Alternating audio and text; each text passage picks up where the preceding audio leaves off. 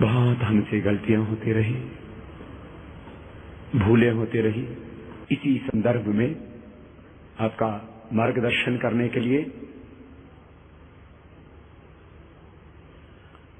क्या क्या हमने भूले की क्या क्या हमने गलतियाँ की क्या क्या हमने गलत निर्णय लिए जिसके कारण से आज भारत की यह दयनीय दशा बनी है, दुर्दशा हुई है।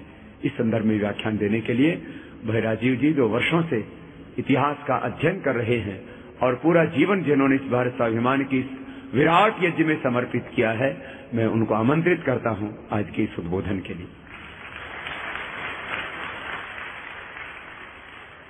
परम पूजनीय स्वामी जी, सभी सम्माननीय बहनों भाइयों, आज मैं आपसे संवाद करूँगा भारत देश की उन भूलों के बारे में जिनके करने पर हमने बहुत कुछ खोया अपने देश का। एक किसी कवि ने कहा है, लहमों में खता की थी, सदियों में सजा पाई। माने भूल कोई होती है, वो किसी क्षण विशेष पर होती है। लेकिन उसकी सजा पूरे के पूरी सभ्यता, पूरी संस्कृति और पूरे समाज को सदियों तक भुगतनी पड़ती है। सैकड़ों सालों तक वो सजा हम भुगतते रहते हैं। छोटी सी एक भूल किसी क्षण में हमसे हो जाती है। तो भारत देश के इतिहास में आज़ादी के पिछले तिरसठ वर्षों में क्या क्या ऐसी बड़ी भूलें हुई हैं, जिनकी सजा हमारा पूरा समाज और देश अभी तक पा रहा है? और आज़ादी के पहले हमसे ऐसी क्या भूलें हुई हैं, जिनकी सजा अभी तक हमारे देश और समाज को मिल रही है? ये दो हिस्सों में मेरे व्याख्यान को विभाजित करूँगा। व्याख्यान का प्रथम भाग होगा, आज़ादी के बाद हमसे जो भूले हुई पिछले तिरसठ वर्षों में। और व्याख्यान का दूसरा और अंतिम हिस्सा होगा, आज़ादी के पूर्व हमसे जो भूलें हुई। मैंने इसमें जो कालखंड लिया है, जो समय लिया है, वो आज से लेकर लगभग पिछले 250 वर्षों तक का है। तटस्थ रूप से, निष्पक्ष रूप से, हम सब उन भूलों के बारे में गंभीरता से चिंतन करें। और आने वाले समय में भारत स्वाभिमान के अभियान में जब हम लगें और एक संगठन के रूप में हम काम करें तो इस बात का हम हमेशा ध्यान रखें कि जो भूलें हमारे पूर्वजों ने कर दी, पुरखों ने कर दी, वो भूलें हमें हमारे संगठन में नहीं दोहरानी है। क्योंकि भूलों को दोहराया नहीं जाता। भूलों को जो दोहराते हैं, वो अपना इतिहास नहीं बना सकते। उनका कोई भविष्य नहीं हो सकता। वो वर्तमान में ही दफन हो जाते हैं। दुनिया में सबसे अच्छी सभ्यताएँ वो मानी जाती है जो अपनी भूलों का सुधार करती चली जाती है। और दुनिया में वही सभ्यताएँ जीवंत मानी जाती है जो अपनी भूलों का सुधार समय के अनुसार करती रहती है। तो भारत की सभ्यता के बारे में हम मानते हैं कि ये बहुत पुरानी सभ्यता है और शायद इस समय दुनिया में सबसे पुरानी जीवित सभ्यता है। भारत के बाद की बहुत सारी सभ्यताएँ आई और चली गई, लेकिन भारतीय सभ्यता अभी तक जीवित है पूरी दुनिया में। तो शायद इसलिए कि समय के साथ हमने भूलों का परिष्कार करना सीखा है। तो भविष्य में भी हम इन भूलों का परिष्कार अपने जीवन में और समाज में कर पाएँगे। इस दृष्टि से थोड़ी सी बातें मैं रख पाऊँगा, क्योंकि भूलें तो बहुत हैं। लेकिन जिन भूलों ने हमारा पूरा इतिहास बदल दिया, हमारा भूगोल बदल दिया, हमारी सभ्यता, हमारी संस्कृति को पूरे गहरे तक मथ डाला, जिन भूलों ने हमारी अर्थव्यवस्था को पूरी तरह से चौपट कर दिया, जिन भूलों के कारण देश के टुकड़े हो गए, ऐसी कुछ गंभीर भूलों की तरफ़ आपका ध्यान आकर्षित करूँगा। आज़ादी के पिछले तिरसठ वर्षों में सबसे बड़ी और सबसे पहली भूल जो हमसे हुई वो ये कि जब हम 15 अगस्त उन्नीस को आज़ाद हुए तो उससे एक दिन पहले हमने भारत का बंटवारा स्वीकार कर लिया। ये हमारी बहुत बड़ी राजनीतिक भूल थी, जो आज सारी दुनिया के विशेषज्ञों के द्वारा कही जा रही है, कि भारत ने अगर अपना बंटवारा स्वीकार नहीं किया होता तो आज का भारत दुनिया में कुछ और होता। लेकिन 14 अगस्त उन्नीस को हमने भारत से अलग एक पाकिस्तान देश बनना मंजूर करा लिया, या हमने स्वीकार कर लिया कि पाकिस्तान नाम का एक देश इस देश की ज़मीन पर बन जाएगा, ये हमारी बहुत बड़ी भूल साबित हुई है पिछले तिरसठ वर्षों में। आपके मन में सवाल आएगा कि ये भूल किससे हुई? हमारे देश के लोगों ने पाकिस्तान को स्वीकार किया, या हमारे देश के नेताओं ने पाकिस्तान बनवा दिया? लोगों की बात अगर मैं करूँ आपसे तो 1937 से भारत में एक राजनीतिक पार्टी बनी। मोहम्मद अली जिन्ना उसके अध्यक्ष हुआ करते थे। और उस राजनीतिक पार्टी ने भारत देश में पाकिस्तान की मांग करना शुरू किया। लेकिन आपको सुनकर ये हैरानी होगी कि मोहम्मद अली जिन्ना अपनी पार्टी की तरफ़ से जो मांग कर रहे थे कि हमें पाकिस्तान नाम का अलग देश चाहिए। धर्म के आधार पर, संप्रदाय के आधार पर हमें एक अलग देश चाहिए। मुस्लिम संप्रदाय को एक अलग देश चाहिए, या मुस्लिम सभ्यता को एक अलग देश चाहिए। इस मांग को भारत के मुसलमानों ने कभी भी समर्थन नहीं दिया। भारत के मुसलमानों की इस बात के लिए तारीफ़ करनी पड़ेगी कि जिन्ना के द्वारा की गई इस मांग को भारत के मुसलमानों ने कभी भी समर्थन नहीं दिया। भारत के मुसलमानों ने कभी भी पाकिस्तान की मांग को मंजूर नहीं किया। तो आप बोलेंगे, फिर जिन्ना कैसे सफल हो गया? और जिन्ना की राजनीतिक पार्टी कैसे सफल हो गई पाकिस्तान बनवाने में? भारत के मुसलमानों ने जिन्ना का समर्थन नहीं किया। मैं आपको बहुत विनम्रता पूर्वक एक दो ऐसी घटनाएँ सुनाना चाहता हूँ कि भारत के मुसलमानों का जिन्ना के प्रति कैसा रवैया था कई बार जिन्ना मुसलमानों के बीच में व्याख्यान देने जाता था और मुसलमानों को इस बात के लिए उकसाता था कि तुमको अलग पाकिस्तान लेना चाहिए, तुमको अलग देश बनाना चाहिए, सब तरह का विष वो लोगों के मन में भरता था। तो कई सभाओं में जिन्ना का स्वागत जूतों की माला के साथ होता था। लोग गुस्से में आते थे, एक सभा में तो उसको लाहौर की एक सभा थी जिसके बहुत सारे दस्तावेज़ उपलब्ध हैं जिन्ना को जूतों की माला डाल दी लोगों ने गले में और कहा, भाग जाओ यहाँ से। हमें पाकिस्तान नहीं चाहिए। हमें तो इसी भारत में रहना है। हमें अलग देश नहीं चाहिए। क्योंकि अलग देश होकर हमारा अस्तित्व खतरे में पड़ जाएगा। जो मुस्लिम दूसरे नेता हुआ करते थे, वो ये कहा करते थे कि अगर अलग पाकिस्तान बना तो एक तरफ़ तो भारत है ही हमेशा। और दूसरी तरफ़ चीन बैठा है, इतना ताकतवर देश, कभी भी पाकिस्तान को खत्म करा देगा।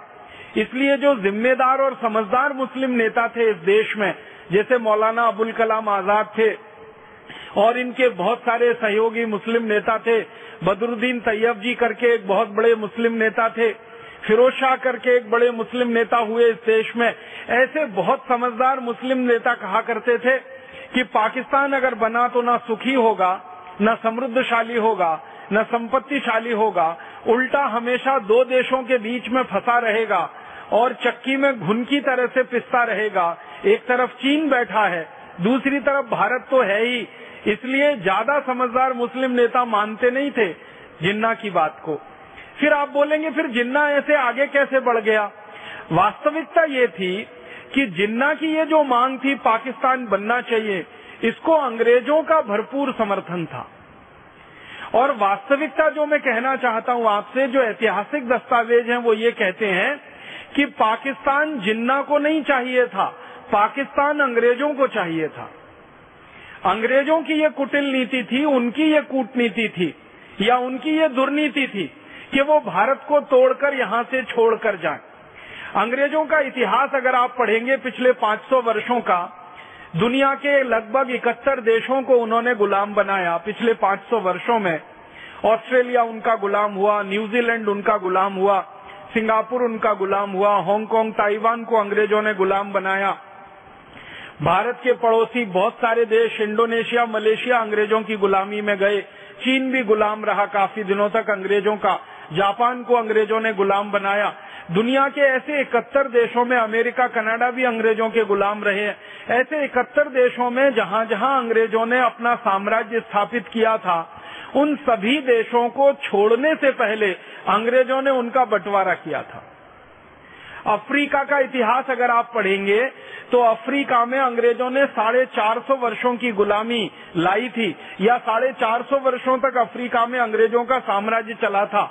और अफ्रीका के एक एक देश को सीधी सरल रेखा में उन्होंने बांट दिया। अगर आप थोड़ा सा विश्व के मानचित्र का अध्ययन करेंगे तो अफ्रीका का नक्शा अगर आप देखेंगे तो अफ्रीका के जो देश हैं, जैसे नाइजीरिया है, जैसे सोमालिया है, जैसे इथियोपिया है, जैसे जिम्बाब्वे है, ऐसे अफ्रीका के छोटे बड़े देशों को आप देखेंगे नक्शे में तो सभी देशों की सीमा रेखाएँ एक सरल रेखा है, स्ट्रेट लाइन है। कोई देश चौकोर है, कोई तिकोना है, कोई पंचकोणीय है, कोई षटकोणीय है, इस तरह से देशों को काटा है। मैं आपको जो कहना चाहता हूँ वो ये कि देश की सीमाएँ कभी भी सीधी सरल रेखा नहीं होती। देश की सीमाएँ टेढ़ी मेढ़ी रेखा होती हैं। भारत की सीमा को देखो। अंग्रेज़ तो भारत को खंड खंड तोड़ना चाहते थे।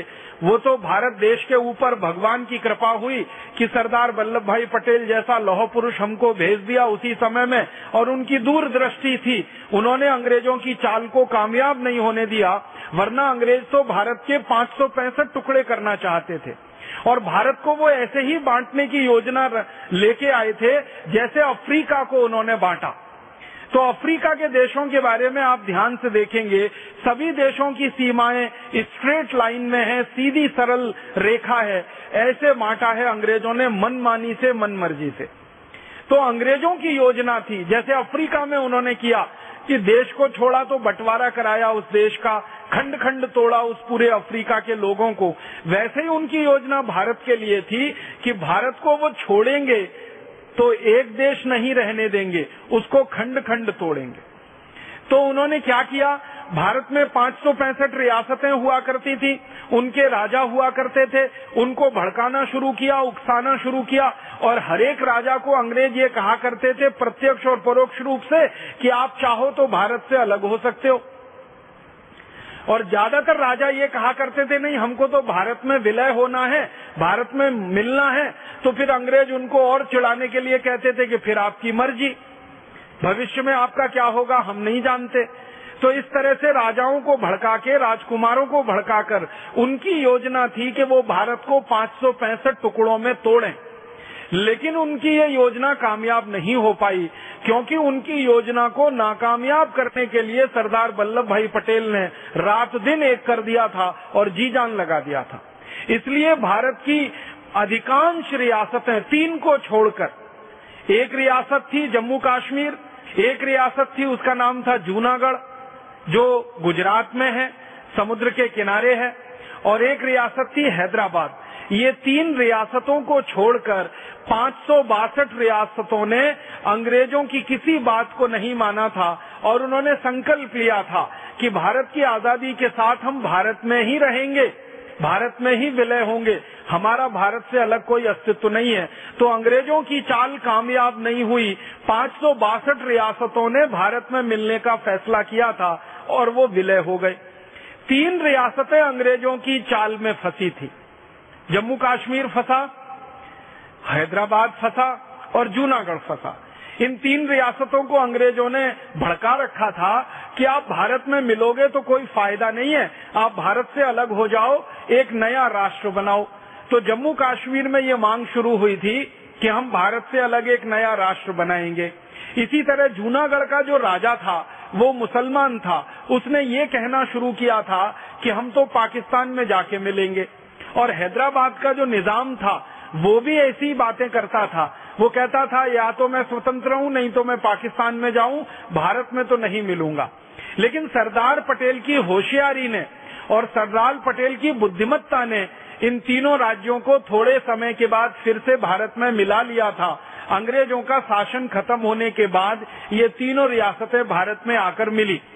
ये एक कहानी है जो अंग्रेज़ों की समझ माने हमारी समझ अंग्रेज़ों के बारे में बनाने के लिए जानने के लिए आवश्यकता है। दूसरी एक कहानी कि जब अंग्रेज़ों को ये समझ में आने लगा कि ज़्यादातर भारत की रियासतें अलग नहीं हो रही हैं, वो सब भारत में ही मिलने को तैयार हैं, तब उन्होंने जिन्ना को अपनी मोहरा बनाकर अपनी गुट्टी बनाकर खेलना शुरू किया।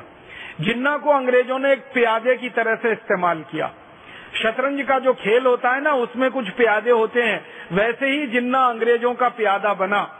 और जिन्ना के पीछे अंग्रेज़ तब से लगे हुए थे, जब मोहम्मद अली जिन्ना लंदन में वकालत पढ़ने के लिए गया था। बैरिस्टर हुआ था वो, लंदन से उसने पढ़ाई की थी। तब से अंग्रेज़ों ने जिन्ना को देख रखा था। और जब वो भारत लौटा तो सब तरह का सहयोग करके जिन्ना की एक पार्टी खड़ी की, जिसका नाम मुस्लिम लीग पड़ा, ये मुस्लिम लीग को बनाने के लिए सारा पैसा अंग्रेज़ों ने दिया जिन्ना को। और न सिर्फ़ पैसा दिया, बल्कि अंग्रेज़ों ने अपने अखबारों में मुस्लिम लीग के बारे में चर्चा और बखान करवाना शुरू किया। अंग्रेज़ों के जो अखबार निकला करते थे इस भारत देश में, जिन्ना की पार्टी के बारे में खूब बड़ी बड़ी खबरें छपती थी। छोटा सा कोई कार्यक्रम जिन्ना की पार्टी करे तो अंग्रेज़ों के अखबार में मुख्य पृष्ठ पर उसका समाचार छपता था। और इस तरह से जिन्ना को हवा भरी अंग्रेज़ों ने और धीरे धीरे तैयार किया कि तुम तो अलग देश मांगो पाकिस्तान। भारत में रहने की तुम्हें कोई ज़रूरत नहीं है। और इस तरह से जिन्ना ने पाकिस्तान की मांग करना शुरू किया, लेकिन भला हो भारत के मुसलमानों का, उन्होंने जिन्ना का समर्थन नहीं किया।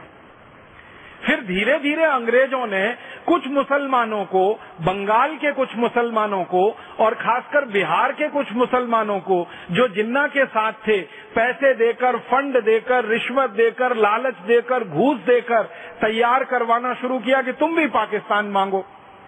तो बंगाल में एक नेता निकल आया, उसका नाम था सोहरावर्दी। और वो जिन्ना के साथ मिलके एक दूसरा नेता बना जिसने कहा, मुझे पाकिस्तान चाहिए। हमें पाकिस्तान चाहिए, हमें संप्रदाय के आधार पर बंटवारा चाहिए। तो इस तरह से पाकिस्तान की मांग 1937 के बाद इस देश में खड़ी की गई। अंग्रेज़ों की पूरी ताकत उसमें लगी, पैसा लगा, उनकी शक्ति लगी, उनकी अकल लगी, उनकी बुद्धि लगी। और इस तरह से ये बात बढ़ती चली गई। बाद में क्या हुआ? 1942 में अंग्रेज़ों ने दूसरे विश्व युद्ध में जब उनकी बहुत बुरी हालत हो गई दूसरा विश्व युद्ध उन्नीस से शुरू हो गया था और जर्मनी ने अंग्रेज़ों की कमर तोड़ दी थी उस समय। जर्मनी का जो हिटलर था, उसने अंग्रेज़ों को इतना मारा था, इतना पीटा था कि हाल खराब हो गया था इनका। बम गिराए थे इतने पूरे इंग्लैंड पर कि लाखों लोग मर गए थे। और यूरोप के और देश जो अंग्रेज़ों को मदद कर रहे थे, वो भी पिट गए थे। तो अंग्रेज़ों की 1942 तक हालत बहुत खराब हो गई। तो अंग्रेज़ों ने परोक्ष रूप से ये कहना शुरू कर दिया कि शायद अब भारत में वो ज़्यादा दिन नहीं रह पाएँगे या भारत में ज़्यादा शासन नहीं कर पाएँगे। और 1945 में जब दूसरा विश्व युद्ध खत्म हो गया और अंग्रेज़ों की अर्थव्यवस्था पूरी तरह से ध्वस्त हो गई, तब तो अंग्रेज़ों ने खुलकर कहना शुरू कर दिया कि अब भारत छोड़कर वो चले जाएँगे। और 1946 में बाकायदा उसकी घोषणा हो गई और सैतालीस में 15 अगस्त को वो चले गए। लेकिन जब बयालीस से अंग्रेज़ों का ये मन बन गया कि उनको भारत से चले जाना है, छोड़ देना है। तो उन्होंने भारत के नेताओं से बिना बताए हुए ट्रांसफ़र ऑफ़ पावर की बात करना शुरू किया और उन नेताओं में बहुत महत्वपूर्ण उनके लिए जिन्ना था। और जिन्ना को फिर से उन्होंने यही बात समझाना कि अलग पाकिस्तान ले लो, अलग देश ले लो, तुम प्रधानमंत्री हो जाओगे, तुम ऐसे हो जाओगे। और ये सब चलना हो गया और आगे ये बढ़ता चला गया। अंत में ये हुआ महात्मा गांधी एक बड़े नेता थे उस समय आज़ादी के आंदोलन के। उन्होंने एक संकल्प ले रखा था वो ये कि भारत का बंटवारा होगा नहीं, किसी भी कीमत पर। और महात्मा गांधी ने पूरे देश में ये ऐलान कर दिया था कि भारत बटेगा नहीं, भारत एक रहेगा, अखंड रहेगा। अगर भारत का बंटवारा कोई करना चाहता है तो उसको दिन में सपने देखना बंद कर देना चाहिए, मैं होने नहीं दूँगा।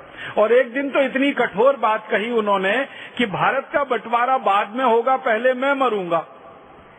और मेरी लाश पे भारत का बंटवारा होगा। तो गांधी जी ने ये ऐलान कर रखा था। और आपको शायद मालूम है ये बात कि भारत के करोड़ों नागरिक गांधी जी के साथ थे। तो करोड़ों लोग भी गांधी जी के संकल्प के साथ थे। हिंदू हो, मुसलमान हो, सब लोग गांधी जी के साथ कहते थे कि हमें भी भारत का बंटवारा नहीं कराना है। तो माउंट बेटन नाम का एक आदमी भेजा गया इंग्लैंड से, और उसको इसलिए भेजा गया कि वो जाकर भारत का बंटवारा कराने में मदद करे। और माउंट बेटन को भारत में अंग्रेज़ों का आखिरी वॉयसराय माना जाता है, आखिरी गवर्नर जनरल माना जाता है। उसने आके जो गोटियाँ बिछाई उसके आधार पर भारत के बंटवारे की पृष्ठभूमि तैयार हुई। उसने क्या किया? जिन्ना को और ज़्यादा राजनीतिक महत्वाकांक्षा से प्रेरित करा के एकदम से पक्का खड़ा कर दिया कि हमको तो पाकिस्तान ही चाहिए।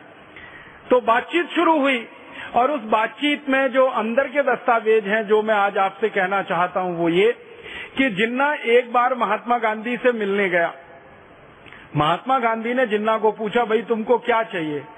कि पाकिस्तान चाहिए। क्यों चाहिए? मुझे प्रधानमंत्री होने का है अलग मुसलमानों का देश बनाने का। है तो महात्मा गांधी ने कहा कि भारत के मुसलमान तो चाहते नहीं कि अलग पाकिस्तान बने। वो तो तुम्हारे साथ है नहीं। तो जिन्ना ने कहा कि नहीं, मेरे साथ बहुत मुसलमान है तो गांधी जी ने कहा कि देश में एक जनमत संग्रह करा लो। तो जिन्ना उस बात से पीछे हट गया। फिर गांधी जी ने बड़े प्रेम से समझाते हुए कहा कि तुमको प्रधानमंत्री ही होना है ना तो भारत के हो जाओ। इसमें क्या बुराई है?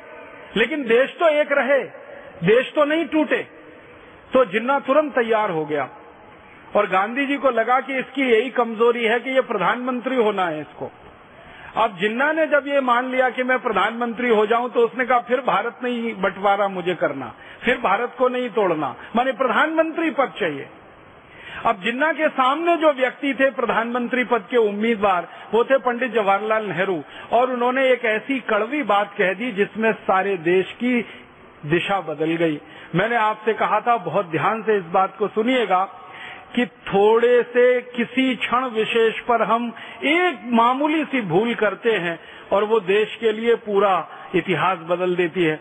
जब नेहरू जी के सामने ये बात आई कि जिन्ना प्रधानमंत्री बनने के लिए बात कर रहा है और वो देश का बंटवारा नहीं चाहता। तो गांधी जी ने संदेशा भिजवा दिया कि ठीक है, जिन्ना को प्रधानमंत्री स्वीकार कर लेने में कोई गलती नहीं है, अगर देश टूटने से बचता है तो इसको प्रधानमंत्री स्वीकार करने में कोई दिक्कत नहीं है। नेहरू जी ने एक बहुत कड़वा वाक्य कहा। परम पूजनीय स्वामी जी, हम लोगों को बार बार ये कहते रहते हैं और मैं इस बात को विशेष रूप से ध्यान से सुनता हूँ। कि भाषा का प्रमाद नहीं होना चाहिए, बोली में प्रमाद नहीं होना चाहिए, और वो प्रमाद नेहरू जी की बोली में आ गया। नेहरू जी ने पब्लिक एक स्टेटमेंट कर दिया, पूरे देश की जनता के सामने उनका बयान आ गया कि मैं मोहम्मद अली जिन्ना को अपने कैबिनेट के मंत्रिमंडल के चपरासी के रूप में भी नहीं देख सकता। पंडित जवाहरलाल नेहरू ने ये कह दिया कि मैं मोहम्मद अली जिन्ना को अपने मंत्रिमंडल के चपरासी के रूप में भी नहीं देख सकता। माने सीधी सी बात है कि मैं उनको अपने मंत्रिमंडल का चपरासी नहीं बना सकता। प्रधानमंत्री बनाना तो बहुत दूर की बात है। और ये बात जिन्ना के दिल में तीर की तरह से चुभ गई। और जिन्ना ने फिर कहा कि अब तो मैं पाकिस्तान बना के ही रहूँगा, चाहे जो हो जाए। और यही अंग्रेज़ चाहते थे। अंग्रेज़ों ने फिर उस मौके को लपक लिया और जिन्ना को थोड़ी और हवा दी और थोड़ा भड़का दिया और फिर उसने मारकाट शुरू करा दी। एक डायरेक्ट एक्शन प्लान शुरू हुआ था बंगाल में और जिन्ना के मुस्लिम लीग पार्टी के जो सदस्य हुआ करते थे, उन्होंने तलवारें निकालकर हिंदुओं का कत्लेआम शुरू कर दिया था बंगाल में और इस बयान के बाद सारी स्थिति और परिस्थिति बदल गई। महात्मा गांधी बहुत कोशिश करते रहे कि किसी तरह से बात बन जाए, लेकिन वो बात नहीं बनी और जितना उसके बाद फिर माना नहीं और गांधी जी को मिलने भी नहीं आया फिर। उसने कहा कि पंडित जवाहरलाल नेहरू कहते हैं कि मैं उनके मंत्रिमंडल का चपरासी बनने लायक नहीं हूँ। तब तो सवाल ही नहीं उठता, अब तो मैं नया देश बना के ही रखूँगा और उसका प्रधानमंत्री बन के दिखाऊँगा। अच्छा जिन्ना का जो एक डॉक्टर था, जो उसका इलाज करता था, उस डॉक्टर ने कोई सूचनाएँ लोगों को भिजवाई थी? और कांग्रेस के कई बड़े नेताओं को ये जानकारी दी थी कि ये जिन्ना ज़्यादा दिन का मेहमान नहीं है, इसको बोन टीबी हो गई है। ये दो चार छह महीने ज़िंदा रहेगा, उसके बाद मर जाएगा। इसको प्रधानमंत्री अगर बनाना है तो बन लेने दो। देश तो एक रहेगा, बंटवारा नहीं होगा। लेकिन किसी ने उस डॉक्टर की बात पे ध्यान नहीं दिया। और अंत में फिर वो हुआ, अंग्रेज़ तो तैयार बैठे थे तो अंग्रेज़ों ने अपनी संसद में एक कानून पास कर दिया। जिसका नाम था इंडियन इंडिपेंडेंस एक्ट। और इस कानून की परिभाषा में ये तय किया गया कि इस कानून के पास होते ही भारत के दो हिस्से हो जाएँगे। एक भारत रहेगा, दूसरा पाकिस्तान हो जाएगा। पाकिस्तान कहाँ कहाँ हो जाएगा, उसकी सीमा तय कर दी अंग्रेज़ों ने। और भारत कहाँ कहाँ रहेगा, उसकी सीमा तय कर दी अंग्रेज़ों ने।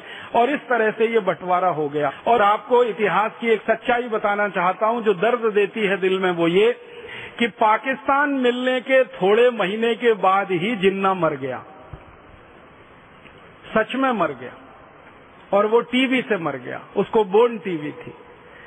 तो बार बार उसके डॉक्टर की बात याद आती है कि उसका डॉक्टर ये कहा करता था कि ये पाँच छह महीने का मेहमान है, इसको बन लेने दो प्रधानमंत्री, बाकी तो फिर पूरा देश हमारा ही है। लेकिन किसी ने उस डॉक्टर की बात को गंभीरता से नहीं लिया। अगर ले लिया होता तो भारत की ये ऐतिहासिक गलती हमसे नहीं हुई होती और पाकिस्तान नाम का देश अलग नहीं हुआ होता और ये भारत एक अखंड देश रहता। अब उसके बाद क्या हुआ कि जिन्ना तो मर गया और मरने के बाद फिर पाकिस्तान का जो हाल हुआ वो आपकी आँखों के सामने है, उसमें मैं विस्तार में नहीं जाना चाहता, क्योंकि पाकिस्तान के आंतरिक मामले में मैं दखल नहीं देना चाहता, लेकिन जितना मामला भारत से जुड़ा हुआ है वो ये है। अब इस मामले का अंतिम जो वो निकला सच बन के सामने कि बंटवारा हुआ, भारत पाकिस्तान। तो मुसलमानों को पाकिस्तान जाना है और हिंदुओं को पाकिस्तान से भारत आना है। बहुत सारे मुसलमानों ने पाकिस्तान जाने से मना कर दिया और बहुत सारे हिंदुओं ने पाकिस्तान से भारत में आने को मना कर दिया। तो फिर मारकाट शुरू हुई और सारी दुनिया का इतिहास इस बात का गवाह है कि एक देश के दो टुकड़े हुए। तो इतने लाख लोगों की मारकाट कभी किसी देश में नहीं हुई जो भारत में हुई, भारत और पाकिस्तान के बनने पर। लाखों लोगों का कत्लेआम हुआ है। उसके सही सही आंकड़े नहीं मिलते। पाकिस्तान के आने वाले और भारत से पाकिस्तान जाने वाले लाखों लोगों का कत्लेआम हुआ। लाखों माँ बहन बेटियों की इज़्ज़त लूटी गई। लाखों छोटे छोटे बच्चों का कत्लेआम किया गया। उस जमाने के दस्तावेज़ को पढ़ते हैं तो आँखों में आँसू आते हैं। भर भर के गाड़ियों में, ट्रेनों में, बसों में, बैलगाड़ी में घोड़ा गाड़ी में, खच्चर में लोग ढेर के ढेर इधर से उधर उधर से इधर जाते थे। किसी को अपना घर छोड़ना पड़े संपत्ति छोड़नी पड़े, अपनी सभ्यता, अपनी संस्कृति छोड़नी पड़े और उजड़कर दूसरी जगह जाकर रहना पड़े, इसका दर्द वही बता सकता है जिसका उजाड़ हुआ है घर। और भारत में ऐसे लाखों परिवार हैं।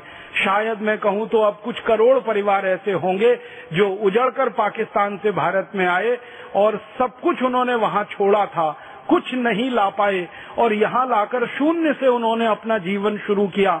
और आज भगवान की कृपा से वो शिखर तक भी पहुँचे। प्रणाम है उनकी मेहनत को, वंदन है उनकी मेहनत को कि पाकिस्तान से उजड़ कर आए, कुछ हाथ में नहीं था, अकेले आए। किसी की पत्नी छूट गई वहाँ पर, किसी का पिता छूट गया, किसी की बेटी छूट गई, किसी की बहन छूट गई, किसी की माँ छूट गई।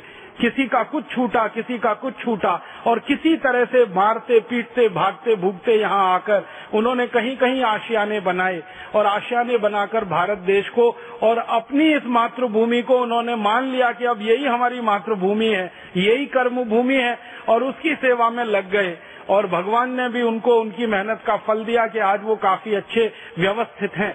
लेकिन ये बंटवारे का दर्द उनके दिल में जो टीस मारता रहता है, ये शायद कब जाएगा मालूम नहीं है। ये हमारी एक बहुत बड़ी ऐतिहासिक भूल थी।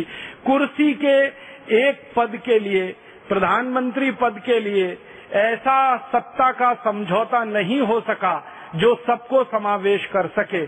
और उसी में ये सारा खेल खेल लिया और अंग्रेज़ों ने आग में घी डाल दिया। उनका तो पहले से मन था कि पाकिस्तान को बनवाना ही है और ये हमारे देश में एक बड़ा, उन्होंने विष का बीज बो दिया। अब ये विष का बीज ऐसा हमारे लिए मुश्किल बन गया है, गले की फांस बन गया है, न निगलते बनता है, न उगलते बनता है। अब वो जो तीन राज्य भारत में मिलने को तैयार नहीं थे, जम्मू कश्मीर, एक था जूनागढ़ और एक था हैदराबाद। तो बंटवारा हो गया भारत की सरकार भारत में बन गई, पाकिस्तान की सरकार पाकिस्तान में बन गई। तब सरदार पटेल ने कोशिश की कि ये जो तीन राज्य हैं, इन तीनों राज्यों को भारत में मिलाने के लिए प्रयास किया जाए। तो जूनागढ़ राज्य को उन्होंने मिला लिया। बाद में हैदराबाद भी भारत में मिल गया, क्योंकि सरदार पटेल ने दोनों राजाओं को ये कहा था कि तुम पाकिस्तान जाना चाहते हो तो चले जाओ। तुम्हारा राज्य पाकिस्तान नहीं जाएगा, क्योंकि तुम्हारी जनता की इसके लिए अनुमति नहीं है। हैदराबाद रियासत में सरदार वल्लभ भाई पटेल ने एक आंतरिक सर्वेक्षण कराया था, क्योंकि वो भारत के गृह मंत्री बन चुके थे। उन्होंने एक आंतरिक सर्वेक्षण ये कराया था कि हैदराबाद रियासत में रहने वाले लोगों से पूछो वो क्या चाहते तो पता चला, सत्तानवे प्रतिशत लोगों ने ये कहा कि हम तो भारत में ही रहना चाहते हैं, हमारा पाकिस्तान से कोई लेना देना नहीं है। तो सरदार वल्लभ भाई पटेल को हौसला बढ़ा, उत्साह बढ़ा और उन्होंने हैदराबाद के निज़ाम को कहा कि तुमको जाना है तो चले जाओ। ये राज्य तो भारत में ही रहेगा क्योंकि यहाँ के नागरिकों का कहना है कि हम भारत में रहना चाहते हैं। और हैदराबाद का निज़ाम फिर तैयार नहीं हुआ तो एक दिन सरदार पटेल ने उनको संकेत में एक धमकी दी थी कि निज़ाम, ये समझ लेना कि मैंने मेरे हाथों में चूड़ियाँ नहीं पहन रखी है। जब तक मैं तुम्हें झेल रहा हूँ, तब तक झेल रहा हूँ। जिस दिन मेरे को ऐसा लगा कि अब सीमा खत्म हो गई है झेलने की तो दो चार घंटे ही लगेंगे। भारत की एयरफोर्स के जवान, भारत की सेना के जवान तुम्हारे हैदराबाद में उतरेंगे और एक झटके में पूरा हैदराबाद भारत में मिल जाएगा। और उसके समानांतर हैदराबाद रियासत में एक संग्राम चल रहा था पूरी रियासत को भारत में मिलाओ, नागरिकों की तरफ़ से एक आंदोलन चल रहा था। और इस आंदोलन में बहुत बड़ी भूमिका थी आर्य समाज के नेताओं की। आर्य समाज के नेता पूरे हैदराबाद रियासत में उस समय सक्रिय थे और भारत के कुछ समाजवादी नेता जैसे श्री राम मनोहर लोहिया और उनकी एक बड़ी फौज, ये सब इस बात के लिए सक्रिय थे कि हैदराबाद को भारत में मिलाना है। तो हैदराबाद रियासत के गाँव गाँव में ये नेता घूम घूम कर प्रचार कर रहे थे और जनता को समझा रहे थे कि आपको पाकिस्तान नहीं जाना है, भारत में रहना है। तो उसका फल मिला था। उस प्रचार का बहुत बड़ा फल मिला था। जनता ने ये फैसला कर लिया था कि हम तो भारत में ही रहेंगे। तो निज़ाम एक दिन फिर भाग गया, भारत छोड़कर, और भारत में पूरा हैदराबाद राज्य मिला लिया गया। और इसी तरह से जूनागढ़ का हुआ। जूनागढ़ का भी सारा का सारा राज्य इसी तरह से भारत में मिलाया गया। अंत में जम्मू कश्मीर का मामला आया, और जम्मू कश्मीर के मामले में हुआ ये था कि जम्मू कश्मीर के महाराजा थे हरि सिंह। उनके दिल में अंग्रेज़ों ने ये जोत जला दी अलग देश बनाना, अलग राष्ट्र बनाना, बफर स्टेट बनाना और वो इसी का गाना गाते रहते थे।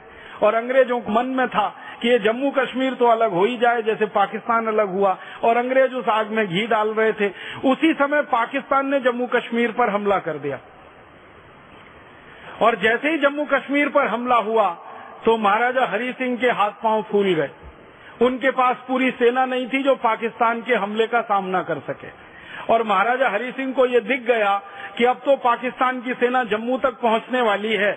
अब ज़्यादा दूर नहीं है और अब तो ये श्रीनगर भी गया, जम्मू भी गया, सब कुछ गया। तो उनके दिल में था कि एक स्वतंत्र राष्ट्र बनेगा। अब तो लगा कि ये पाकिस्तानी राष्ट्र बन जाएगा। तो अंत में उन्होंने हथियार डाले और सरदार वल्लभ भाई पटेल के पास अपने प्रधानमंत्री को भेजा और कहा कि अब आप हमें बचाओ। तो सरदार वल्लभ भाई पटेल ने मुस्कुराते हुए कहा कि हम क्यों बचाएँ आपको?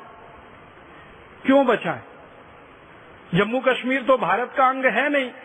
और आप तो कहते हो कि हम स्वतंत्र देश बनाएँगे तो अपना स्वतंत्र देश बना लो, हम आपको क्यों बचाएँ? तो जो प्रधानमंत्री था, महाराजा हरि सिंह का बहुत होशियार, बहुत चतुर व्यक्ति था। उसने कहा कि इस समय बहस करने का समय नहीं है बाद में हम तय कर लेंगे। लेकिन ये पाकिस्तानियों से तो हमें बचाना है अपने राज्य को। तो सरदार पटेल ने कहा कि मैं मेरी सेना भेज सकता हूँ और पाकिस्तानियों को हमारी सेना गाजर मूली की तरह से काट देगी। लेकिन एक शर्त है। तो शर्त क्या है? शर्त यह है कि आप बिना किसी शर्त के भारत में मिलने का फैसला करो और ऐलान करो कि भारत में आपका पूरा राज्य का विलय होगा। उसी कंडीशन पे भारत की सेना आपको बचाने के लिए आएगी। क्योंकि तकनीकी रूप से जब तक आप भारत देश से जुड़ते नहीं है, तब तक भारत की सेना आपकी रक्षा क्यों करेगी? क्योंकि भारत की सेना तो भारत की सीमाओं की रक्षा करने के लिए है और जम्मू कश्मीर चूँकि भारत का अंग नहीं बन पा रहा है और आपने ऐलान कर दिया है कि इसको स्वतंत्र देश बनाना है तो हम आपकी रक्षा तो नहीं कर पाएँगे। तो प्रधानमंत्री भागा भागा वापस गया महाराजा हरि सिंह के पास और कहा कि सरदार पटेल ने तो ना कह दिया, सेना तो नहीं आएगी। जब तक हम भारत में विलय के दस्तावेजों पे हस्ताक्षर नहीं करते, भारत के साथ विलय के संधि पत्र पर हम हस्ताक्षर नहीं करते, तब तक भारत की सेना नहीं आएगी और हम तो अब मारे जाएँगे। और उस समय पाकिस्तानी सेना श्रीनगर के बिल्कुल नज़दीक में थी। हमला करते हुए वो आगे बढ़ रहे थे। कबायली लोग पाकिस्तानी सेना में भरपूर मदद कर रहे थे। तो महाराजा हरि सिंह ने फिर दस्तावेज़ पर हस्ताक्षर किए। भारत में जम्मू कश्मीर का विलय हुआ और जम्मू कश्मीर भारत का अभिन्न अंग बना और सरदार पटेल के सामने जब ये दस्तावेज़ प्रस्तुत हो गए कि महाराजा हरि सिंह ने स्वीकार कर लिया है तो फिर सरदार पटेल ने आदेश किया कि अब भारत की सेना जम्मू कश्मीर कूच करेगी। तो भारत की वायु सेना ने और थल सेना ने रातों रात 24 घंटे में जम्मू कश्मीर में जो ऑपरेशन चलाया, वो दुनिया का सबसे अद्भुत ऑपरेशन था। हज़ारों सैनिक उतार दिए जम्मू कश्मीर में और उन सैनिकों ने जो पराक्रम दिखाया, वो भी दुनिया में अद्भुत था। आप कल्पना कर सकते हैं, श्रीनगर तक पाकिस्तान की सेना पहुँच चुकी हो। आप सोचो कहाँ तक आ गई सेना। वहाँ तक पाकिस्तान की सेना पहुँच चुकी हो, तब भारत की सेना ने एंट्री की थी, प्रवेश किया था। और प्रवेश करते करते गाजर मूली की तरह से पाकिस्तानियों को काट दिया था। और पाकिस्तानी फिर उल्टे पैर भागे वहाँ से। और भागते भागते भारत की सेना ने जब उनका पीछा किया तो पाकिस्तानी सीमा तक भारत की सेना पहुँच गई। और पाकिस्तानी सीमा का एक बड़ा हिस्सा भारत की सेना के कब्जे में आ गया। और भारत की सेना के कब्जे में आ गया, तब भारत के सैनिक इतने उत्साह से भरे हुए थे, इतने जोश से भरे हुए थे कि भारत के प्रधानमंत्री को वो बार बार कह रहे थे कि आप कुछ करना मत, बस थोड़ी मोहलत और दे दो, लाहौर और कराची अब हमारे हाथ में आने वाला है, ये ज़्यादा दूर नहीं है। लेकिन उसी समय फिर हमसे एक भूल हो गई। और उस भूल की चर्चा मुझे करनी है। वो भूल क्या हो गई? भारत के प्रधानमंत्री ने भारत के गृह मंत्री को बिना पूछे अपनी तरफ़ से युद्ध विराम की घोषणा कर दी। युद्ध विराम का नियम है कि जब युद्ध विराम की घोषणा की जाती है तो कैबिनेट की मीटिंग बुलानी पड़ती है और उस मीटिंग में बात रखनी पड़ती है और पूरी कैबिनेट उस पर सही माने। और मंत्रिमंडल का सबका हाँ हो जाए, तब प्रधानमंत्री उसकी घोषणा कर सकता है। लेकिन प्रधानमंत्री महोदय ने ना तो कैबिनेट की मीटिंग बुलाई, ना उनकी सहमति ली। उन्होंने अपने मन से घोषणा कर दी, और वो घोषणा भी उन्होंने ऐसे नहीं की लोगों के सामने, रेडियो पे जाके कर दी। दिल्ली का ऑल इंडिया रेडियो स्टेशन है, वहाँ गए और जाकर घोषणा कर दी और अपनी तरफ़ से दुनिया भर को ये कह दिया कि हम संयुक्त राष्ट्र संघ की मध्यस्थता में इस जम्मू कश्मीर के मामले को हल करेंगे।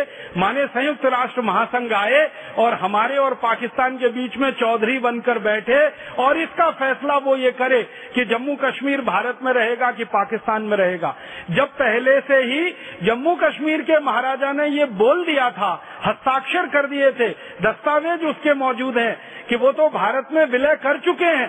तो भारत के प्रधानमंत्री को ये कहने का कोई बात नहीं बनती कि भारत के और पाकिस्तान के बीच में जम्मू कश्मीर को हम एक डिस्प्यूटेड एरिया मानते हैं, विवादित क्षेत्र मानते हैं और इसका फैसला संयुक्त राष्ट्र महासंघ में होगा। बस वहीं से ये एक छोटा सा बयान हमारे गले की फांस बन गया और हड्डी बन गया।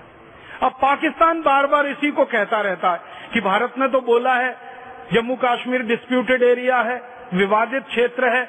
और भारत ने तो बोला है कि इसका फैसला संयुक्त राष्ट्र महासभा के द्वारा होगा। तो संयुक्त राष्ट्र महासभा के लोग आए, जम्मू कश्मीर में रहें, भारत की सेना वहाँ से हटाई जाए, पाकिस्तान की सेना भी वहाँ ना रहे, और जम्मू कश्मीर में एक जनमत संग्रह कराया जाए, और वो जनमत संग्रह के आधार पर जो तय हो, उससे तय किया जाए कि जम्मू कश्मीर भारत में रहेगा कि पाकिस्तान में रहेगा।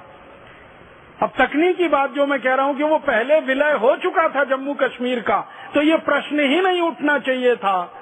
लेकिन वो एक बड़ी भूल हो गई, और उसी भूल ने जम्मू कश्मीर को विवादित क्षेत्र अंतर्राष्ट्रीय दुनिया में बना रखा है। भले हमारे लिए जम्मू कश्मीर भारत का अंग है, लेकिन संयुक्त राष्ट्र महासभा के लिए जम्मू कश्मीर एक विवादित क्षेत्र है, और विवादित क्षेत्र में चौधरियों को घुसने का, दखल करने का अधिकार है। तो जम्मू कश्मीर के मामले में संयुक्त राष्ट्र को भी दखल करने का अधिकार है। और वहीं से ये सारा मामला खिचड़ी बन गया, खटाई में पड़ गया। अच्छा खासा पूरा जम्मू कश्मीर वहाँ के महाराजा ने दस्तावेजों पर हस्ताक्षर करके भारत के साथ विलय कराया। लेकिन प्रधानमंत्री महोदय के एक छोटे से बयान ने सारे मामले को बिगाड़ दिया। अब ये मामला संयुक्त राष्ट्र महासंघ में है। संयुक्त राष्ट्र महासंघ में आप जानते हैं अमेरिका दादा है। जो अमेरिका चाहता है वहाँ वही होता है। जो अमेरिका चाहता है वहाँ के लोग वही करते हैं। और अमेरिका कभी नहीं चाहता कि ये जम्मू कश्मीर का मामला सुलझ जाए। क्योंकि वो ये मानता है अमेरिका कि भविष्य में जम्मू कश्मीर कभी अमेरिका की मदद करने के लिए आएगा। इसलिए इसको विवादित ही रहने दो, क्योंकि विवादित क्षेत्र में घुसने के लिए रास्ता खुल जाता है। अमेरिका को क्या इंटरेस्ट है जम्मू कश्मीर में? अमेरिका की ये रणनीति है कि भविष्य में कभी भी चीन के साथ युद्ध लड़ना पड़ा तो जम्मू कश्मीर अमेरिका के सैनिकों के लिए शरण स्थली बन सकता है। भविष्य में चीन के खिलाफ अमेरिका को हवाई हमला करना पड़ा तो अमेरिका से हवाई जहाज़ आकर चीन पर हमला तो नहीं कर सकते, क्योंकि इतना पेट्रोल उनमें नहीं चल पाएगा कि अमेरिका से उड़ान भरें और चीन पे आकर हमला करें। अमेरिका के हवाई जहाजों को उड़कर पहले उतरना पड़ेगा भारत के किसी इलाके में। जो चीन के नज़दीक है, फिर दोबारा उसमें ईंधन भरा जाएगा, तब जाकर वो हमला कर पाएँगे। तो अमेरिका को दिखाई देता है, जम्मू कश्मीर बहुत सुरक्षित है, चीन की सीमा वहाँ से लगती है। तो भविष्य में कभी चीन से युद्ध लड़ना पड़ा अमेरिका को तो जम्मू कश्मीर अमेरिका के लिए एयर बेस का काम करेगा, और ये एयर बेस तभी तक काम करेगा, जब तक जम्मू कश्मीर विवादित है। इसलिए अमेरिका इस मामले को हल होने ही देना नहीं चाहता। संयुक्त राष्ट्र महासभा में जब जब ये विषय आया, जब जब ये बहस हुई, अमेरिका ने वीटो लगाकर इसको फंसाया और इसको हल नहीं होने दिया। और आज तक ये हल नहीं हो पा रहा है। और ये हल नहीं हो पा रहा है तो उसका अंतिम दुष्परिणाम क्या हो रहा है कि जम्मू कश्मीर पर पाकिस्तान अपना हक जमाता है और जम्मू कश्मीर की जनता कहती है कि हम भारत में रहेंगे। आप बोलेंगे जम्मू कश्मीर की जनता क्यों कहती है, भारत में रहेंगे? इतनी बार जम्मू कश्मीर में चुनाव हो चुके हैं और इतनी बार भारत की पार्टियों को लोगों ने वोट दे दिया है और इतनी बार वहाँ भारत के नेताओं की सरकारें बन चुकी हैं। इससे बड़ा प्रमाण और सबूत क्या चाहिए कि जम्मू कश्मीर की जनता भारत में ही रहना चाहती है?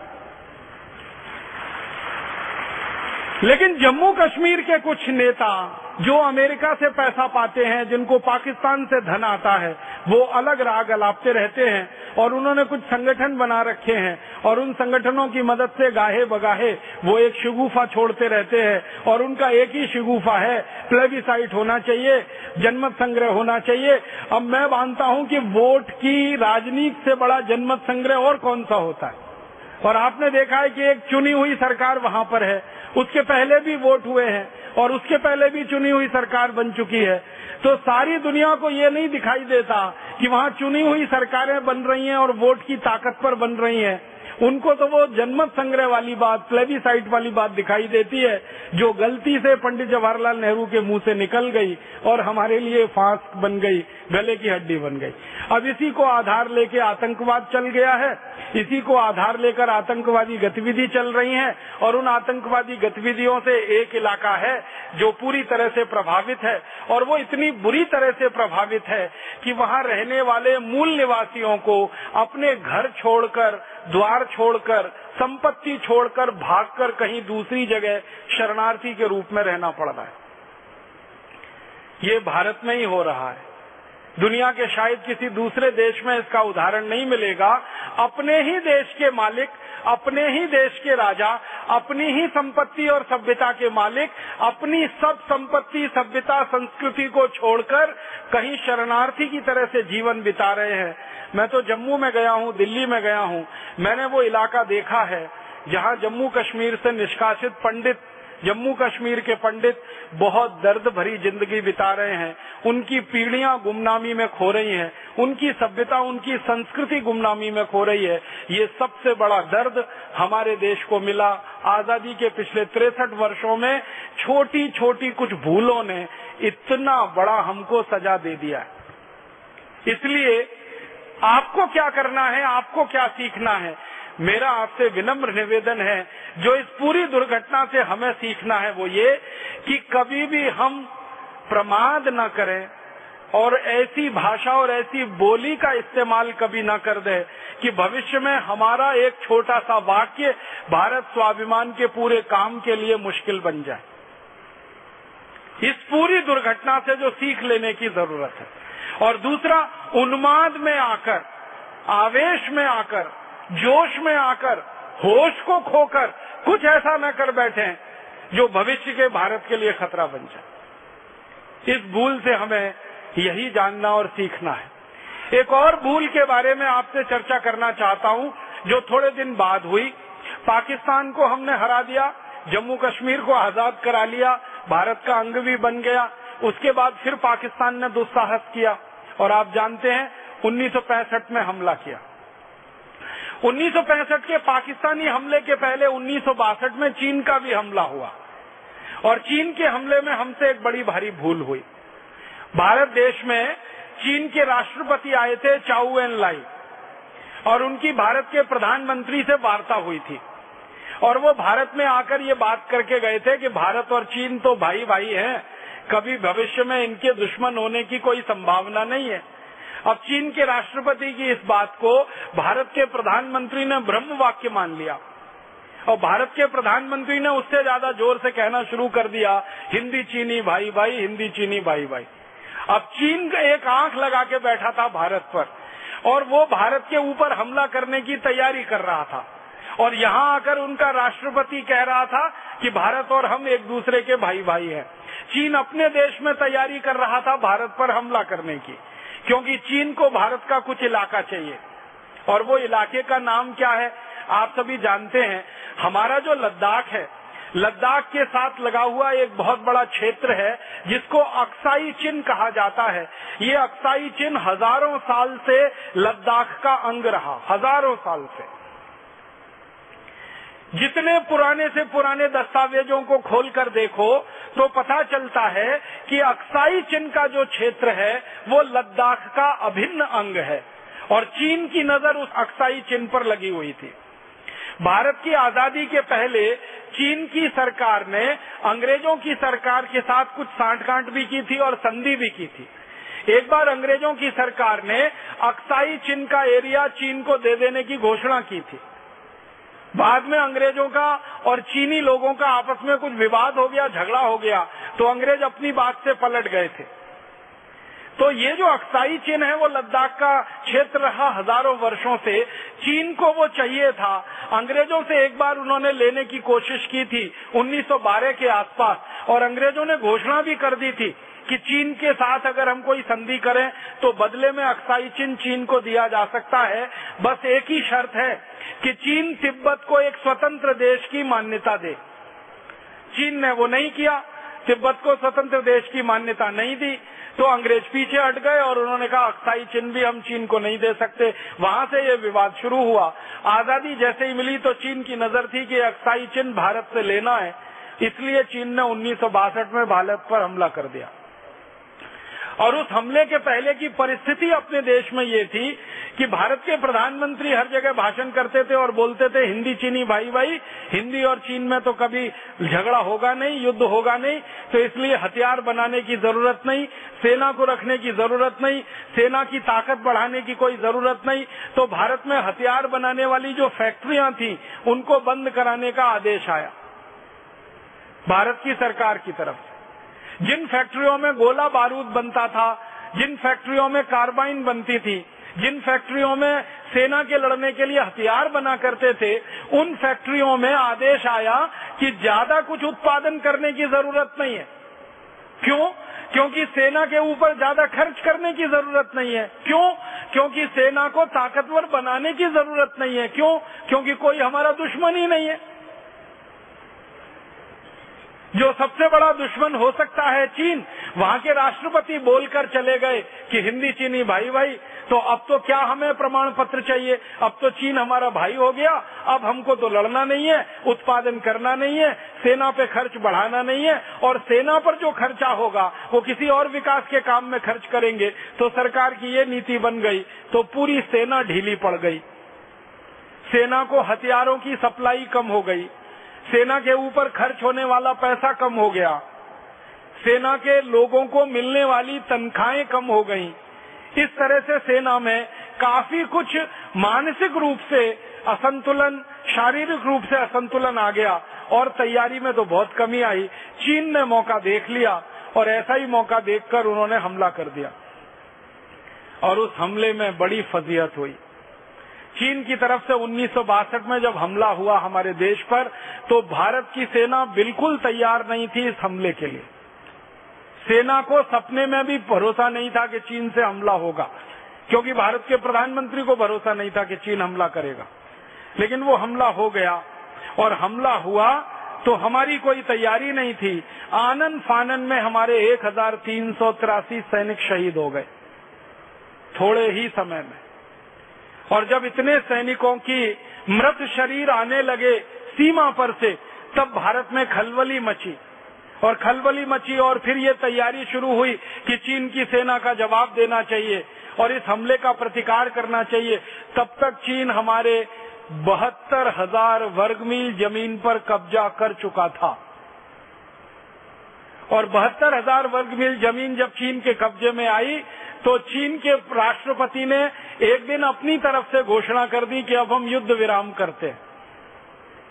और इस तरह से युद्ध विराम, खुद युद्ध शुरू किया, खुद से युद्ध विराम भी कर दिया, क्योंकि जो इलाका लेना था वो ले लिया उन्होंने। और वही बहत्तर हज़ार वर्ग मील हमारी ज़मीन आज तक चीन के कब्जे में है। और परम पूजनीय स्वामी जी ने जो दर्द आपके सामने कहा कि हमारे देश का कैलाश मानसरोवर भी चीन के कब्जे में ये उन्नीस सौ बासठ की लड़ाई में हमसे छिना।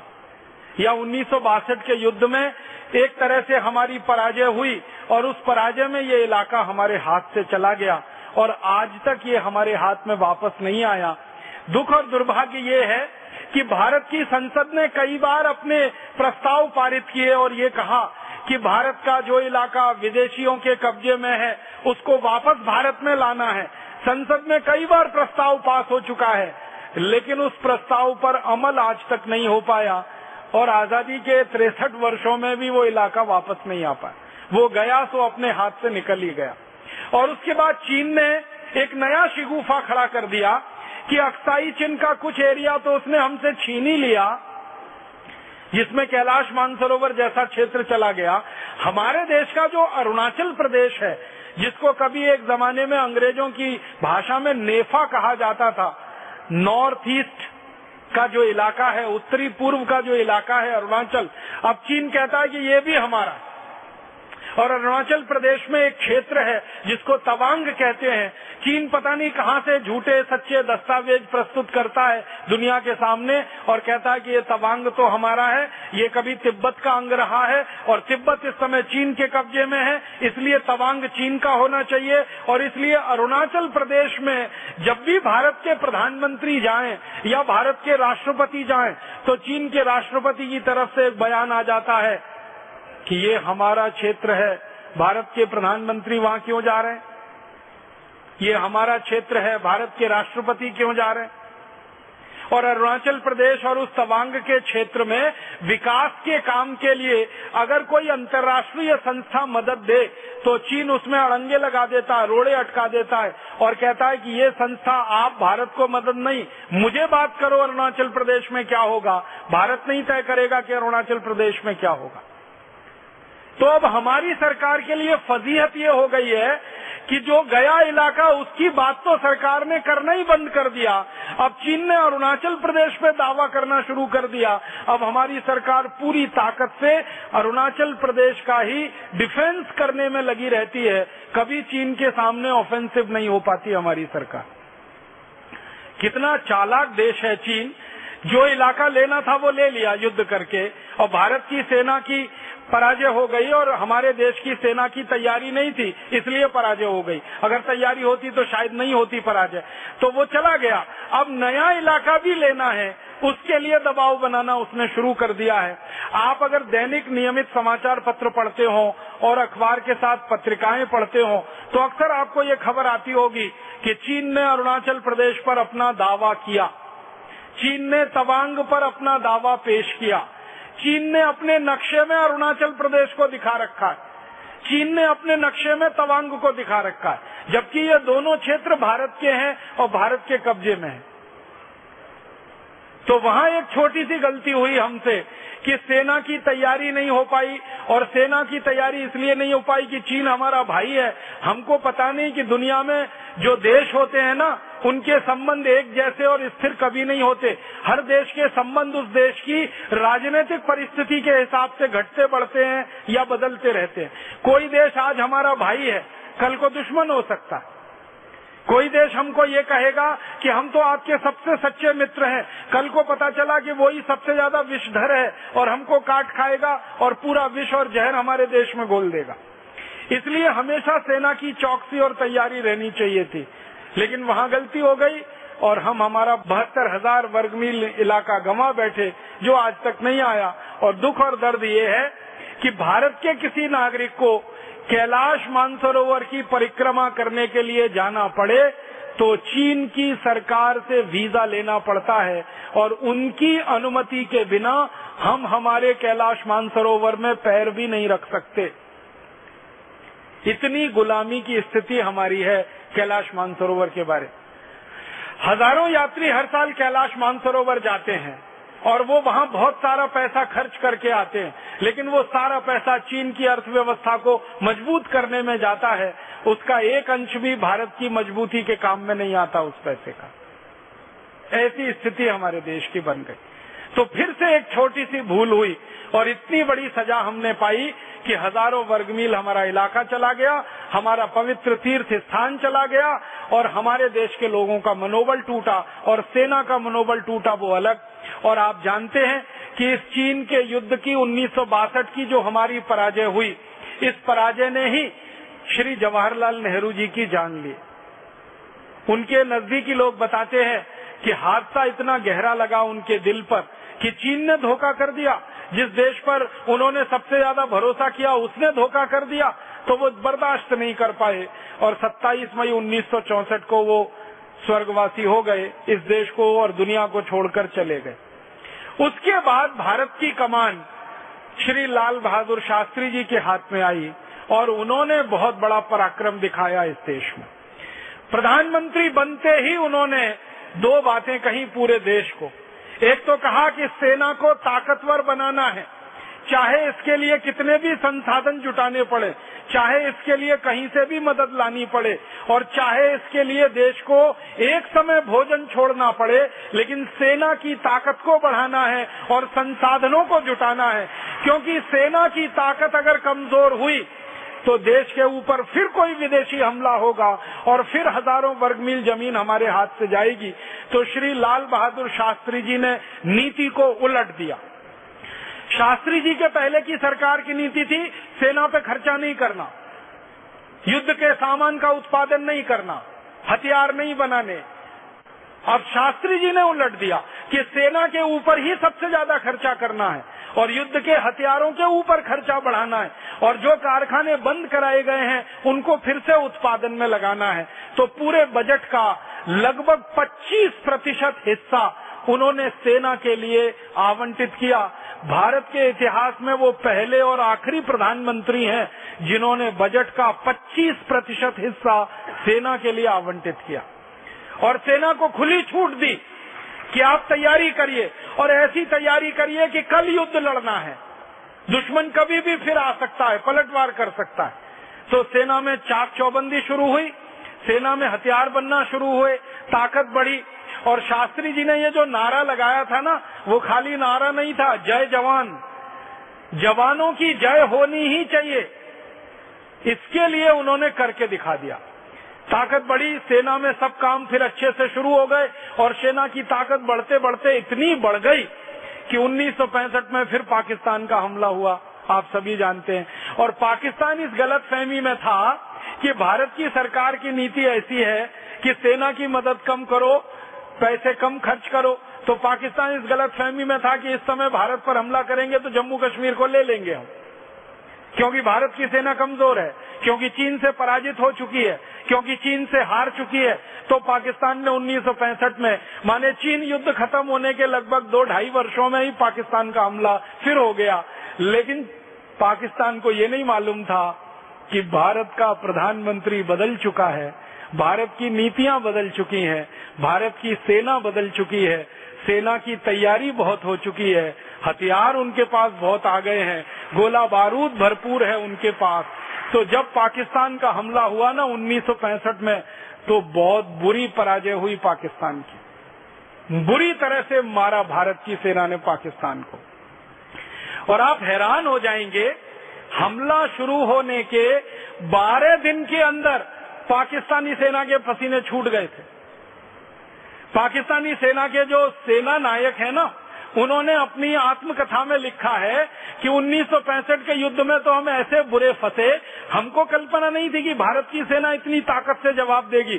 हम तो इस कल्पना में थे कि अभी जाके दिल्ली पे कब्जा कर लेंगे हम तो। एक पाकिस्तानी सेना नायक ने मज़ाक में कह दिया था कि सवेरे की चाय लाहौर में पिए, अब शाम का खाना मैं दिल्ली में खाऊँगा। तो इस कल्पना से आए थे वो तो हमला करने के लिए। लेकिन भारत की सेना की तैयारी इतनी ज़बरदस्त थी कि दांत खट्टे हो गए और 12 दिन में पाकिस्तानी सेना का 80 प्रतिशत गोला बारूद खर्च हो गया 12 दिन में। इतनी भयंकर लड़ाई हुई, इतनी भयंकर मारामारी हुई। परिणाम क्या हुआ? धीरे धीरे पाकिस्तान को लगा कि अब पीछे हटना ही पड़ेगा। और भारत की सेना ने जब मारना शुरू किया था ना, पाकिस्तानी सेना को तो लाहौर तक इलाका कब्जे में ले लिया फिर। लाहौर तक भारत की सेना पहुँच गई 1965 में। अब पाकिस्तान का डर बढ़ गया कि ये लाहौर गया हाथ से, फिर कराची गया, फिर इस्लामाबाद गया, फिर हैदराबाद गया, अब बचेगा क्या? तो पाकिस्तान भागकर अमेरिका के पास पहुँचा और अमेरिका के राष्ट्रपति को गुहार लगाई और उनसे कहा कि मुझे बचाओ, हमें बचाओ। अब भारत तो कब्जा कर लेगा, पूरा उनकी सेना लाहौर तक पहुँच गई है। तब अमेरिका ने भारत के प्रधानमंत्री को कहा। तो भारत के प्रधानमंत्री ने कहा कि मैं कुछ नहीं कर सकता। हमला मैंने नहीं किया था, हमला पाकिस्तान ने किया था। अब मुझे उसका पूरी ताकत से जवाब देने का अधिकार है, इसलिए मैं मेरी सेना को पीछे नहीं बुला सकता। तो अमेरिका परेशान हो गया। और अमेरिका श्री लाल बहादुर शास्त्री जी को जानता था कि ये व्यक्ति दबाव में नहीं आने वाला है। क्यों? एक घटना उसके पहले घटित हो चुकी थी। शास्त्री जी जब प्रधानमंत्री बने ना तो अमेरिका से लाल रंग का गेहूँ आता था इस देश में। एक योजना चलती थी, आप में से कई बुज़ुर्ग लोगों को मालूम होगा, आपने तो देखा भी होगा, शायद खाया भी होगा वो गेहूँ। लाल रंग का गेहूँ आता था। पी एल चार सौ अस्सी नाम की एक योजना चलती थी। पी का मतलब होता है पब्लिक एल का माने होता है लॉ और 480 अमेरिका के कानून के तहत एक व्यवस्था है पी एल चार सौ अस्सी पब्लिक लॉ 480 उसके तहत अमेरिका दूसरे देशों की मदद करता है। तो भारत की मदद करता था, लाल रंग का गेहूँ आता था। जिस गेहूँ को अमेरिका में जानवर नहीं खाते थे, वो भारत को खिलाया जाता था। कारण क्या था? भारत में उस समय गेहूँ का उत्पादन थोड़ा कम था। जितनी हमारी ज़रूरत थी उतना गेहूँ पैदा नहीं होता था तो वो गेहूँ हमें लेना पड़ता था और उसकी शर्तें बहुत अपमानजनक थी। तो शास्त्री जी ने प्रधानमंत्री बनने के बाद एक बड़ा फैसला किया था कि ये अमेरिका का लाल गेहूँ हमें खाना मंजूर नहीं है। तो शास्त्री जी के जो सेक्रेटरी हुआ करते थे, उन्होंने कहा कि अगर आप अमेरिका का लाल गेहूँ नहीं खा सकते तो भूखे मरने के लिए तैयार रहिए। तो शास्त्री जी ने कहा कि सम्मान के साथ भूखे मरना मंजूर है, लेकिन अपमान के साथ विदेशी रोटी खाना मंजूर नहीं। तो सेक्रेटरी हैरान हो गया और शास्त्री जी ने कहा कि तुम इसकी चिंता मत करो, तुम तुम्हारा काम करो, मैं मेरा काम करता हूँ। और उन्होंने भारत के लोगों को एक दिन अपील की। सोमवार का दिन था, दिल्ली के बहुत बड़े मैदान में सभा बुलाई। लाखों लोग इकट्ठे हुए और शास्त्री जी ने लोगों से कहा कि देश में गेहूँ की बहुत कमी है, अपमानजनक शर्तों पर अमेरिका से गेहूँ आ रहा है। ये गेहूँ हमें खाना मंजूर नहीं है, क्योंकि मेरी आत्मा गवाही नहीं देती है। इसलिए आप भी ये गेहूँ मत खाइए। तो लोगों ने कहा, नहीं खाएँगे। तो शास्त्री जी ने कहा, इसके लिए भूखा रहना पड़ेगा। लोगों ने हाथ उठा के कहा, भूखे रहेंगे। और भारत के लोगों ने सोमवार का दिन व्रत रखना शुरू कर दिया था और संपूर्ण भारत में शास्त्री जी के कहने पर लोगों ने भूखा रहना शुरू कर दिया। हमारे देश में करोड़ों माताएँ हैं जो आज भी सोमवार को व्रत रखती हैं। मैं कई बार उनको पूछता हूँ, ये सोमवार को व्रत क्यों रखती हैं? शंकर जी को प्रसन्न करने के लिए तो वो कहती है, नहीं, शास्त्री जी को वचन दिया था। तो मैं कहता हूँ, माता, अब शास्त्री जी का वचन तो उनके साथ चला गया। वो तो उन्होंने वचन इसलिए लिया था कि देश में गेहूँ का उत्पादन बहुत कम है। हम कम खाएँगे तो विदेशों से गेहूँ नहीं लाना पड़ेगा। अब तो देश में भरपूर गेहूँ पैदा हो रहा है और इतना पैदा हो रहा है कि हम खाएँ, हमारे पड़ोसियों को खिलाएँ और उससे ज़्यादा चूहों को खिलाएँ। हमारे देश में दो करोड़ टन गेहूँ तो चूहे खा जाते हैं हर साल। तो अब गेहूँ की कोई कमी नहीं है। लेकिन वो माता जी टफ से मस्त नहीं होती, वो कहती है, नहीं नहीं, सोमवार को तो व्रती रखना है, क्योंकि शास्त्री जी को वचन दे दिया। माने भारत के लोग कितने पक्के हैं कि शास्त्री जी को कभी वचन दिया 1965 में, और उस वचन को निभा रहे हैं सन 2010 में। तो ऐसे करोड़ों भारतवासियों के संकल्प से दो बातें हुई। एक तो गेहूँ की खपत कम हुई अमेरिका से गेहूँ आना बंद हुआ तो कोई क्राइसिस नहीं खड़ी हुई और फिर देश में गेहूँ उत्पादन की योजना बनी और उसने गेहूँ उत्पादन बढ़ा दिया। तो शास्त्री जी ऐसे व्यक्ति थे तो अमेरिका को मालूम था कि इस व्यक्ति के ऊपर दबाव नहीं पड़ने वाला। तो अमेरिका ने शास्त्री जी के सबसे नजदीकी मित्र को पकड़ा और वो थे सोवियत संघ के राष्ट्रपति। सोवियत राष्ट्रपति उस समय जो थे, उनको शास्त्री जी से काफ़ी नजदीकी थी, लगाव था। उनको पकड़ा और कहा कि शास्त्री जी को रोको, नहीं तो पाकिस्तान तो गया। और पाकिस्तान गया तो अमेरिका की भविष्य की सारी योजनाएँ गई। और भारत की सेना चूँकि लाहौर तक पहुँच गई है, इसलिए अब ज़्यादा देर नहीं है। तब शास्त्री जी के ऊपर सोवियत संघ का दबाव पड़ा। फिर सोवियत संघ के दबाव में शास्त्री जी ने युद्ध विराम करवाया। युद्ध विराम के बाद शास्त्री जी ने पाकिस्तान के साथ एक समझौता किया। वो समझौता करने के लिए वो ताशकंद गए। और ताशकंद के समझौते में जो तय हुआ वो ये कि भारत की सेना ने जितना इलाका जीत लिया है, वो पाकिस्तान को वापस कर दिया जाए। और बदले में पाकिस्तान भारत के ऊपर कभी भी भविष्य में हमला नहीं करेगा, ऐसा वायदा करता है। तो पाकिस्तान ने लिखित रूप में ये कहा और उसके दस्तावेज़ मौजूद हैं कि हम भारत की तरफ़ कभी भी हमला नहीं करेंगे, आँख उठाकर नहीं देखेंगे, बस इस बार हमें माफ़ कर दिया जाए और जो इलाका भारत की सेना के कब्जे में है, वो हमें वापस कर दिया जाए। शास्त्री जी ने भारत की पुरानी परंपरा का अनुसरण करते हुए उदारता दिखाई और जीता हुआ इलाका जो सेना के कब्जे में था, वो पाकिस्तान को वापस कर दिया। लाहौर तक गई हुई सेना वापस आ गई और उस सेना ने सब कुछ पाकिस्तान को दे दिया। उसके बाद हम शांत हो गए। शास्त्री जी के साथ एक दुर्घटना हो गई कि इस समझौते को करने के लिए जब वो ताशकंद गए थे तो आठ दिन तक लगातार पाकिस्तान के प्रधानमंत्री और उनकी मंत्रिमंडल के वरिष्ठ लोगों के साथ जो वार्ता चली, नौवे दिन वार्ता पूरी हो गई थी और वो दिन था 10 जनवरी का। रात को शास्त्री जी आराम से सोए, लेकिन रात को जब वो सोए तो अगले दिन सुबह नहीं उठे। क्या हुआ? वो रात को सोते थे तो दूध पीते थे, ये उनका नियम था। और वो दूध उनका नौकर उनको बना के देता था। तो शास्त्री जी के साथ उनका रसोईया गया था इस काम के लिए। लेकिन उस रसोइये का ताशकंद में अपहरण कर लिया गया। और अपहरण करके एक नकली रसोइये को शास्त्री जी के यहाँ भेज दिया गया। और उस नकली रसोइये ने शास्त्री जी के दूध में जहर मिला दिया। और वो जहर मिला, दूध पीकर उनकी मृत्यु हो गई। जब उनका मृत शरीर वापस आया इस देश में तो पूरा नीला और काला पड़ा हुआ था। और दुख और दुर्भाग्य की बात यह है कि भारत की सरकार ने शास्त्री जी की मृत्यु के बारे में सारी दुनिया को जो कारण बताया, और शायद आपने भी वो सुना होगा वो ये, कि शास्त्री जी की हृदय गति रुकने से मृत्यु हो गई। हार्ट अटैक बताया गया पूरे देश को। मीडिया में, अखबार में, टेलीविज़न पे, रेडियो में खबर चली और बार बार एक ही खबर दिखाई गई कि शास्त्री जी की हृदय गति रुकने से मृत्यु हुई। जब कारण पूछे गए सरकार के लोगों से कि शास्त्री जी की हृदय गति कैसे रुक सकती है, क्योंकि उनका ना ब्लड प्रेशर हाई था, न उनका कोलेस्ट्रॉल हाई था, न उनका ट्राइग्लिसराइड हाई था, वो एकदम स्वस्थ थे, तंदुरुस्त थे। जब गए थे तो सब कुछ सामान्य था, क्योंकि आप तो जानते हैं प्रधानमंत्री का हर दिन चेकअप होता है। तो शास्त्री जी के जो डॉक्टरों ने चेकअप करके दिया था, उसमें तो सब कुछ नॉर्मल था। न बीपी बढ़ाए, न ट्राइग्लिसराइड न कोलेस्ट्रॉल फिर उनकी हृदय गति कैसे रुक सकती है? तो हमारे देश के कुछ नेताओं ने ऐसा मूर्खता का जवाब दिया, इतना खराब जवाब दिया। उन्होंने कहा कि शास्त्री जी की मृत्यु इसलिए हो गई कि उनको बहुत ज़्यादा खुशी हो गई।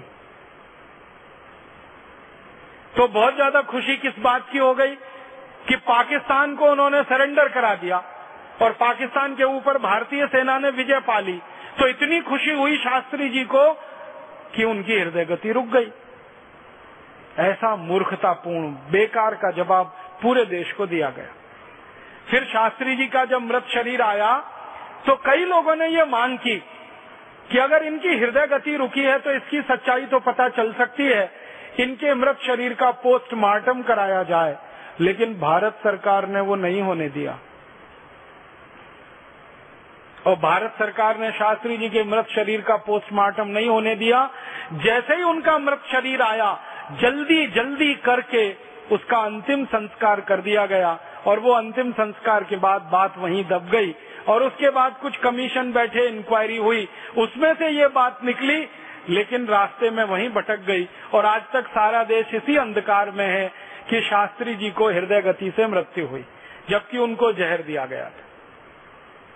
तो भारत में इस तरह की भूलें होती रही, हमारी सेना जीतती रही और जीते हुए इलाके को देती रही, दुश्मनों के हाथ में, दुश्मनों के ऊपर विजय करते रहे और उनको माफ़ करते रहे, वो पराजित हुए दुश्मन, फिर भी हम उनको माफ़ करते रहे। और वही दुश्मन हमारे लिए नाग बन के डसते रहे। वो स्थिति आज हमारे देश में है, पाकिस्तान के द्वारा, जो हो रहा है। तो हमारे देश में आज़ादी के पिछले तिरसठ वर्षों में ऐसी राजनीतिक भूलें हुई हैं। एक राजनीतिक भूल और हुई है 1971 में, जब बांग्लादेश बना और पाकिस्तान का हमला हुआ। उस युद्ध में भी हमने पाकिस्तान को मुँह की खिलाई, उनको धूल चटाई, उनको पराजित किया। और उस युद्ध में तो आपको हैरानी होगी 1971 के युद्ध में जब पाकिस्तान का हमला भारत पर हुआ और भारत ने इतना करारा जवाब दिया, तीन दिसंबर 1971 को युद्ध किया था पाकिस्तान ने शुरू 16 दिसंबर 1971 तक पूरा पाकिस्तान पराजित हो चुका था और पाकिस्तान की सेना के सत्तानवे हज़ार सैनिकों ने भारत की सेना के सामने आत्मसमर्पण कर दिया था। वो पूरी सेना पाकिस्तान की लगभग आधी सेना थी। तो पाकिस्तान की आधी सेना भारत के कब्जे में आ गई और फिर पाकिस्तान अमेरिका के पास गया और फिर अमेरिका से उसने गुजारिश की कि भारत से बचाओ। फिर अमेरिका का दबाव भारत सरकार पे आया और उस दबाव में हमने पाकिस्तान के सत्तानवे हज़ार सैनिकों को छोड़ दिया। अगर ये भूल हमने नहीं की होती तो पाकिस्तान का ये आतंकवाद जो इतना बढ़ा ये आतंकवाद के कारण हमको जो इतना नुकसान उठाना पड़ा, जम्मू कश्मीर और भारत के सभी इलाकों में, ये नुकसान कभी नहीं होता। अगर 1971 में पाकिस्तानी सेना के सत्तानवे हज़ार सैनिकों को हमेशा के लिए हमने खत्म कर दिया होता। वो हमारे कब्जे में थे। हम चाहते वो उनके साथ करते। लेकिन दुख है कि उन सत्तानवे हज़ार पाकिस्तानी सैनिकों को भारत की जेलों में रखा गया। पाँच महीने तक उनको बिरयानी खिलाई गई। अच्छा अच्छा खाना खिलाया गया और उसके बाद उनको छोड़ दिया गया। बाइज्जत बरी किया गया। किसके लिए? एक शिमला समझौते के लिए। और शिमला समझौता वैसा ही कुछ था, जैसे ताशकंद समझौता था। फिर हमने छोड़ा पाकिस्तान को पराजित करके और फिर पाकिस्तान ने वही किया हमारे साथ। तो पिछले आज़ादी के तिरसठ वर्षों में और आखिरी कोशिश पाकिस्तान ने जो की थी, वो आप सभी जानते हैं, कारगिल युद्ध के रूप में हमारी आँखों के सामने आई। वो कारगिल युद्ध भी पाकिस्तान के दुस्साहस का प्रतीक था। तो आज़ादी के पिछले तिरसठ वर्षों में जो राजनीतिक भूलें हमसे हुई हैं, वो कुछ ये है जो हमारे लिए बहुत भारी पड़ गई हैं और बहुत गंभीर हो गई। और पिछले तिरसठ वर्षों में हमसे कुछ आर्थिक भूलें भी हुई हैं। और वो आर्थिक भूलें जो हुई, उनमें सबसे बड़ी भूल जो हुई वो 1966 में हुई, जब भारत के प्रधानमंत्री ने दुनिया के दबाव में आकर और खासकर अमेरिका के दबाव में आकर भारत के रुपए का अवमूल्यन किया। भारत का रुपया 1966 के पहले तक अमेरिका के डॉलर के लगभग बराबर था। आपको हैरानी होगी ये जानकर 28 अक्टूबर उन्नीस सौ उनचास तक भारत का एक रुपया अमेरिका का एक डॉलर के बराबर था। 28 अक्टूबर उन्नीस सौ उनचास तक भारत का एक रुपया ब्रिटेन के एक स्टर्लिंग पाउंड के बराबर था। और भारत का रुपया स्टर्लिंग पाउंड और डॉलर के बराबर था तो रुपए की ताकत थी और क्रय शक्ति उस समय बहुत थी। बाद में भारत सरकार ने अमेरिका के दबाव में आकर अपने रुपए का अवमूल्यन किया। और 1966 में 3 जून को रुपए का एक साथ सत्तावन प्रतिशत अवमूल्यन कर दिया गया। 57 परसेंट डिवेल्युएशन हो गया रुपए का। परिणाम क्या हुआ? डॉलर सत्तावन प्रतिशत महँगा हो गया, रुपया सत्तावन प्रतिशत सस्ता हो गया। और उसके बाद एक सिलसिला चला कि रुपए की कीमत गिरती ही गई, गिरती ही गई, गिरती ही गई, गिरती ही गई। और मुझे आपसे ये बात कहते हुए बहुत दुख है, तकलीफ़ है कि हमने जब रुपए की मूल्य का आकलन किया था। जब सबसे पहले भारत आज़ाद हुआ था, लगभग एक रुपया एक डॉलर, थोड़े दिन में चार रुपया एक डॉलर, फिर साढ़े सात रुपये एक डॉलर, फिर बारह रुपये एक डॉलर, फिर एक दिन अचानक से इक्कीस रुपये एक डॉलर, फिर एक दिन पता चला बत्तीस रुपये एक डॉलर, फिर अड़तीस रुपये एक डॉलर, फिर बयालीस रुपये फिर छियालीस रुपये और अब अड़तालीस रुपये एक डॉलर, और एक दिन तो पचास रुपये डॉलर तक पहुँच चुका है। इतने रुपए की कीमत गिर चुकी है। माने आज़ादी के पिछले तिरसठ वर्षों में हमारी अपनी गलती से, हमारी अपनी भूल से रुपए का कितना अवमूल्यन हुआ है। अगर एक रुपया एक डॉलर को ध्यान में रखें और अब पचास रुपए एक डॉलर है तो रुपए का अवमूल्यन लगभग पचास गुना हो चुका है। और ये रुपए के अवमूल्यन के पचास गुने होने का मतलब रुपए की कीमत पाँच हज़ार प्रतिशत कम हो चुकी है। और ये कीमत कम होने का मतलब हमारे ऊपर विदेशों का कर्जा पचास गुना बढ़ चुका है। अगर हमने 1947 में एक डॉलर का कर्ज लिया हो, अब 2010 में उसको वापस करना हो तो जब हमने कर्ज लिया था तो एक रुपया था एक डॉलर, अब कर्ज वापस देना है तो जो एक रुपए का कर्ज था वो पचास रुपए में वापस होगा। तो कर्ज पचास गुना बढ़ा लिया। कर्ज का ब्याज पचास गुना बढ़ गया। और विदेशी कंपनियों को जो मुनाफा यहाँ से हो रहा है, वो पचास गुना बढ़ गया, क्योंकि डॉलर पचास गुना ताकतवर हो गया। ये बहुत बड़ी आर्थिक भूल हमने की 1966 में। और इस भूल को लगातार होने दिया। और होते होते आज रुपया इतना कमज़ोर हो गया। दुनिया का कोई देश अपनी करेंसी की ताकत को कम नहीं होने देता। लेकिन भारत ने अपने रुपए की ताकत को इतना कम होने दिया। ये आर्थिक भूल हमसे बहुत बड़ी हुई। और इसी तरह की एक आर्थिक भूल पिछले तिरसठ वर्षों में हमसे हुई। उन्नीस सौ इक्यानवे में, जो कल मैं आपसे कह रहा था, वो ये कि विदेशी कंपनियों के लिए सारे दरवाजे हमने खोल दिए। जिस विदेशी कंपनी को भारत से भगाया था 1942 में जिस विदेशी कंपनी के लिए हमने नारा लगाया था, भारत छोड़ो। आज उन विदेशी कंपनियों को हम दरवाज़ा खोल के वापस बुला रहे हैं और कह रहे हैं, वापस आओ और भारत को लूट कर चले जाओ। तो जो कंपनी गई थी, वो फिर वापस आ गई और अकेली नहीं आई है। अब हज़ारों कंपनियाँ आई हैं। पहले एक कंपनी को भगाते रहे ढाई सौ साल तक, अब पाँच हज़ार कंपनियाँ आ गई। उनके लिए उदारीकरण की नीति, वैश्वीकरण की नीति, और इन कंपनियों ने अंधाधुंध लूटना शुरू किया है इस देश को, और लाखों करोड़ों रुपए की संपत्ति ले जा रहे हैं। ये बात मैं पहले ही कह चुका हूँ, यहाँ सिर्फ़ संकेत में कह रहा हूँ। तो आज़ादी के पिछले तिरसठ वर्षों में कई राजनीतिक भूलें हुई हैं, और कई आर्थिक भूलें हमसे हुई हैं, और उनका दुष्परिणाम पूरा देश भुगत रहा है। आज़ादी के बाद में एक और भूल हुई है जो बड़ी राजनीतिक भूल है, जिसका संकेत परम पूजनीय स्वामी जी कर चुके हैं। आज़ादी मिली 15 अगस्त उन्नीस को तो हमने हमारा संविधान बनाना शुरू किया। और भारत का संविधान बन के तैयार हुआ 26 जनवरी 1950 को। इसके लिए एक संविधान सभा का निर्माण किया गया। उस संविधान सभा में दो सौ छियानवे सदस्य थे, जिन्होंने 11 महीने और 18 दिन काम करके संविधान तैयार किया।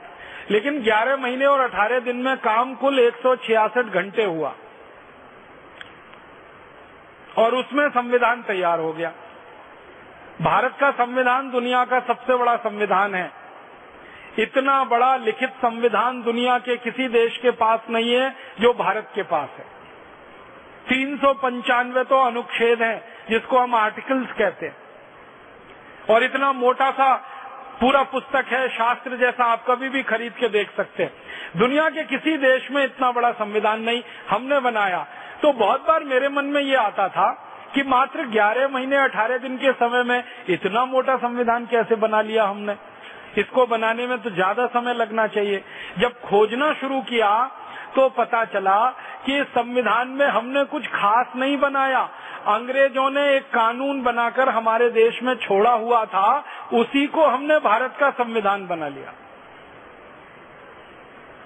अंग्रेज़ों का एक कानून था इस देश में 1935 में। उसका नाम था Government of India Act. Government of India Act में जो कुछ लिखा था, वही सब कुछ भारत के संविधान में है।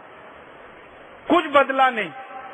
और गवर्नमेंट ऑफ़ इंडिया एक्ट अंग्रेज़ों ने बनाया था भारत पर राज्य करने के लिए, भारत को गुलाम बनाने के लिए और भारत पर साम्राज्य स्थापित करने के लिए, उसी को पूरा का पूरा संविधान के रूप में हमने स्वीकार कर लिया। तो संविधान सभा में जो बड़े बड़े नेता शामिल हुए थे ना, उनके बयान अगर आप पढ़ेंगे तो आप हैरान हो जाएँगे। हमारे देश की संविधान सभा की जो ड्राफ्टिंग कमेटी थी, उसके चेयरमैन थे डॉक्टर भीमराव अंबेडकर। उन्होंने उन्नीस सौ तिरपन में ये कहा, राज्यसभा में बोलते हुए कि अगर मुझे कोई अनुमति दे दे तो मैं सबसे पहला व्यक्ति होऊँगा जो इस संविधान को जला दूँगा। पत्रकारों ने उनसे पूछा कि आप इस संविधान के निर्माता हैं और आप ही इसको जलाने की बात कर रहे हैं।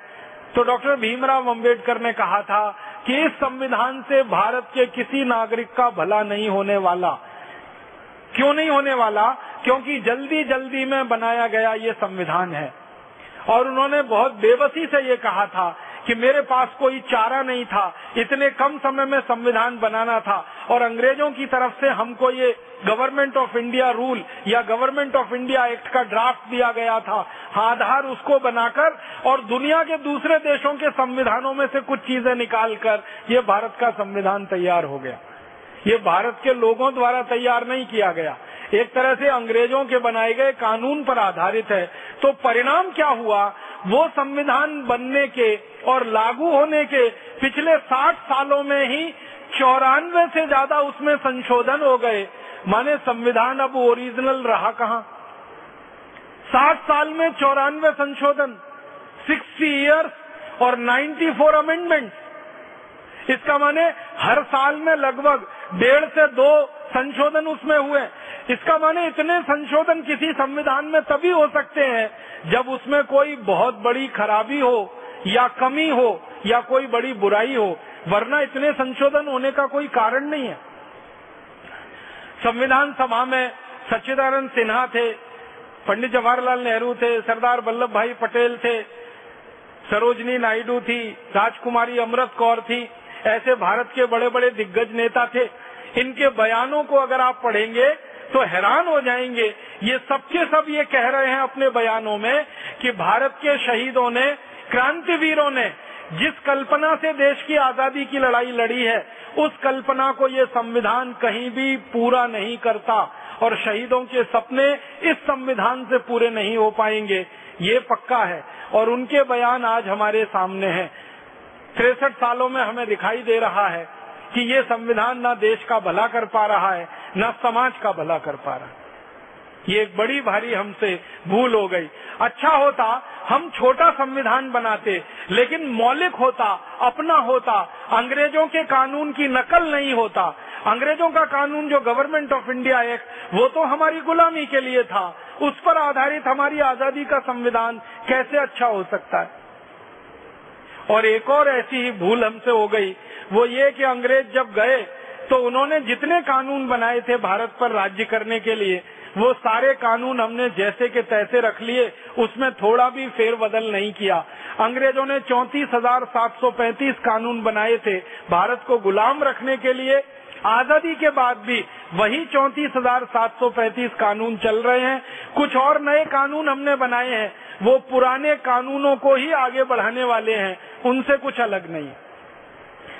अंग्रेज़ों का बनाया हुआ एक कानून है, इंडियन पुलिस एक्ट 1860 में बना, वही अभी तक चल रहा है। अंग्रेज़ों का एक कानून है आईपीसी इंडियन पीनल कोड वो 1861 में बना, आज भी चल रहा है। अंग्रेज़ों का एक कानून है सीआरपीसी क्रिमिनल प्रोसीजर कोड वो 1861 में बना, आज भी चल रहा है। अंग्रेज़ों का एक कानून है, इंडियन फॉरेस्ट एक्ट वो अंग्रेज़ों ने बनाया, आज भी चल रहा है। अंग्रेज़ों का बनाया हुआ कानून है, लैंड एक्विजिशन एक्ट। वो उन्होंने बनाया, आज भी चल रहा है। अंग्रेज़ों का बना हुआ है फॉरेस्ट कंजर्वेशन एक्ट। वो अंग्रेज़ों का है, आज भी चल रहा है। अंग्रेज़ों का बना हुआ इंडियन इलेक्ट्रिसिटी एक्ट। वो अंग्रेज़ों ने बनाया, आज भी चल रहा है। ऐसे चौंतीस हज़ार सात सौ पैंतीस कानून जो अंग्रेज़ों ने भारत को गुलाम रखने के लिए बनाए वो ही आज़ादी के बाद चल रहे हैं। इसलिए कई बार हमको ऐसा लगता है कि आज़ादी तो आई नहीं है, ये तो अधूरी है, ये तो अंग्रेज़ों को हमने भगाया, लेकिन अंग्रेजियत को तो हम भगा नहीं पाए अभी तक। अंग्रेज़ों के बनाए गए कानून हैं तो अंग्रेजियत भी इस देश में है। और इसी तरह की एक भूल हमसे हुई। अंग्रेज़ आए थे तो उनकी भाषा आई अंग्रेज़ी। अंग्रेज़ चले गए तो अंग्रेज़ी को भगा देना चाहिए था। लेकिन अंग्रेज़ तो भाग गए। अंग्रेज़ी अभी भी इस देश में है और हम सबके लिए तकलीफ़ का कारण बनी हुई है। भारत में मात्र एक प्रतिशत लोग अंग्रेज़ी जानते हैं, लेकिन ऊपर से नीचे तक सारा काम अंग्रेज़ी में होता है। सुप्रीम कोर्ट में बहस अंग्रेज़ी में होती है, सुप्रीम कोर्ट में सुनवाई अंग्रेज़ी में होती है, सुप्रीम कोर्ट के फैसले अंग्रेज़ी में आते हैं, न वादी अंग्रेज़ी जानता है, न प्रतिवादी अंग्रेज़ी जानता है, वो अपने फैसले को समझ नहीं पाता, बहस क्या हो रही है, उसको कुछ मालूम नहीं पड़ पाता, चुपचाप बेचारा खड़ा खड़ा देखता रहता है, और कानून कहता है कि हम उसके लिए न्याय कर रहे हैं। सबसे बड़ा अन्याय तो ये है कि उसकी भाषा में उसके फैसले नहीं आ रहे हैं। और हाई कोर्ट में भी अक्सर बहस अंग्रेज़ी में होती है। भारत की बड़ी बड़ी केंद्रीय प्रशासनिक परीक्षाओं को पास करना हो तो अंग्रेज़ी आना बहुत ज़रूरी है। भारत की सेना में भर्ती होना हो तो अंग्रेज़ी आना बहुत ज़रूरी है। और माफ़ कीजिएगा, सिर्फ़ एक करोड़ से कम लोग हैं जो अंग्रेज़ी जानते हैं इस देश में। तो उनके लिए तो भारत सब कुछ है। और जिन 114 करोड़ को अंग्रेज़ी नहीं आती, उनके लिए भारत तो बेगाना देश बना हुआ है। कोई दूसरा देश बना हुआ। ये भाषा भी अंग्रेज़ों की अभी तक हम नहीं भगा पाए, ये भी हमसे भूल हो गई। ऐसी कई भूलें हमने आज़ादी के तिरसठ वर्षों में की और आज़ादी के पहले जो भूल हमने की है, सबसे बड़ी भूल जिसका भुगतान आज तक ये देश कर रहा है, एक राजा था, जहांगीर उसका नाम था। उसने अंग्रेज़ों की एक कंपनी को व्यापार करने का लाइसेंस दे दिया, और मैं मानता हूँ कि पिछले 500 साल की सबसे बड़ी भूल वही हो गई। ईस्ट इंडिया कंपनी को जहांगीर ने जब व्यापार करने का लाइसेंस दिया सन 1618 में तो शायद जहांगीर को ये भी नहीं मालूम होगा कि ये कंपनी एक दिन भारत को गुलाम बना लेगी। उसने तो अंग्रेज़ों से व्यापार के लालच में लाइसेंस दे दिया, और वही लाइसेंस हमारे लिए इतना भारी पड़ गया।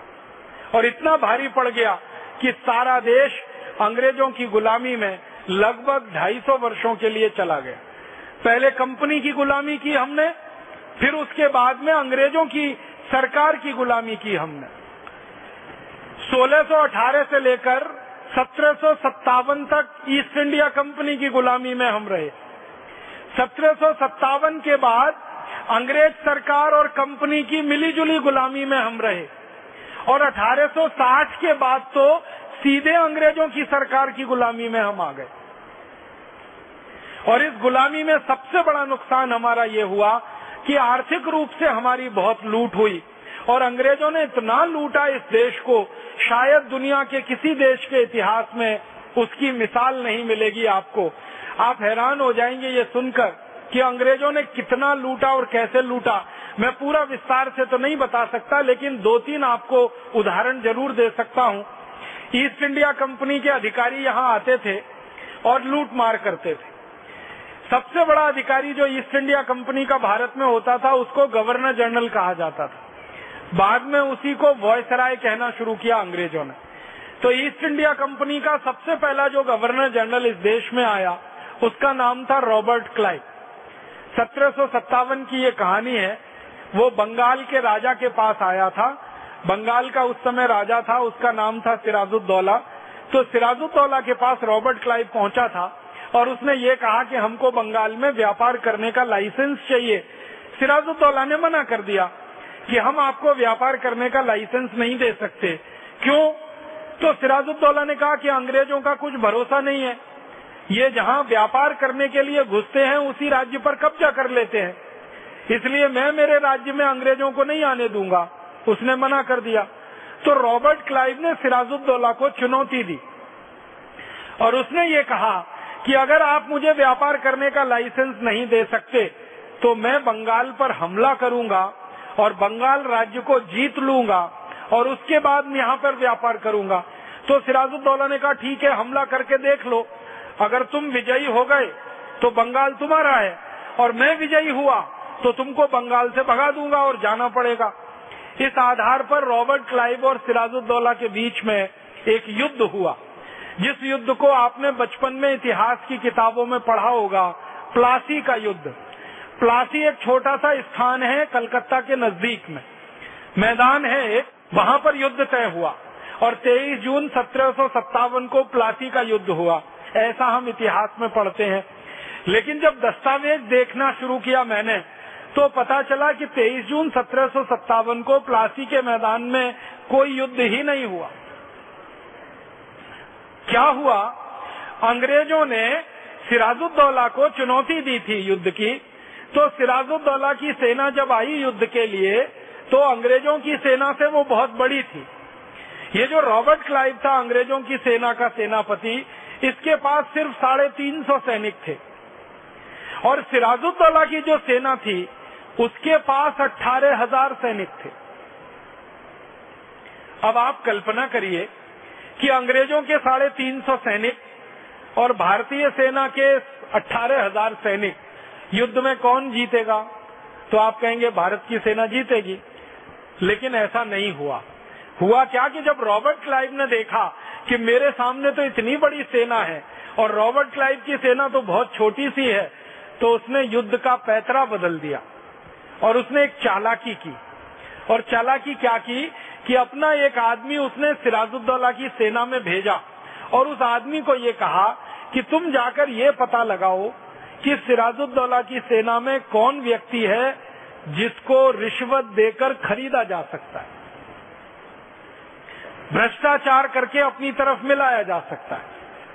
तो उसका दूत गया सिराजुद्दौला की सेना में पता करने। तो सिराजुद्दौला की सेना का सेनापति था मीर जाफ़र। वो पैसे का थोड़ा लालची था और कुर्सी का भी लालची था। तो मीर जाफ़र के पास जब ये गया सैनिक, अंग्रेज़ों वाला तो मीर जाफ़र को उसने एक प्रपोजल दिया, एक प्रस्ताव दिया कि मीर जाफ़र, तुम अंग्रेज़ों से मिल जाओ तो हम तुमको बंगाल का राजा बना देंगे। तुम अभी तक सेनापति हो, हम तुमको राजा बना देंगे। मतलब सीधा सा ये है कि मीर जाफ़र को प्रपोजल दिया गया कि तुम डिफेंस मिनिस्टर हो हम तुमको प्राइम मिनिस्टर बना देंगे। तुम हमारे साथ मिल जाओ। तो मीर जाफ़र ने कहा, मुझे क्या करना पड़ेगा?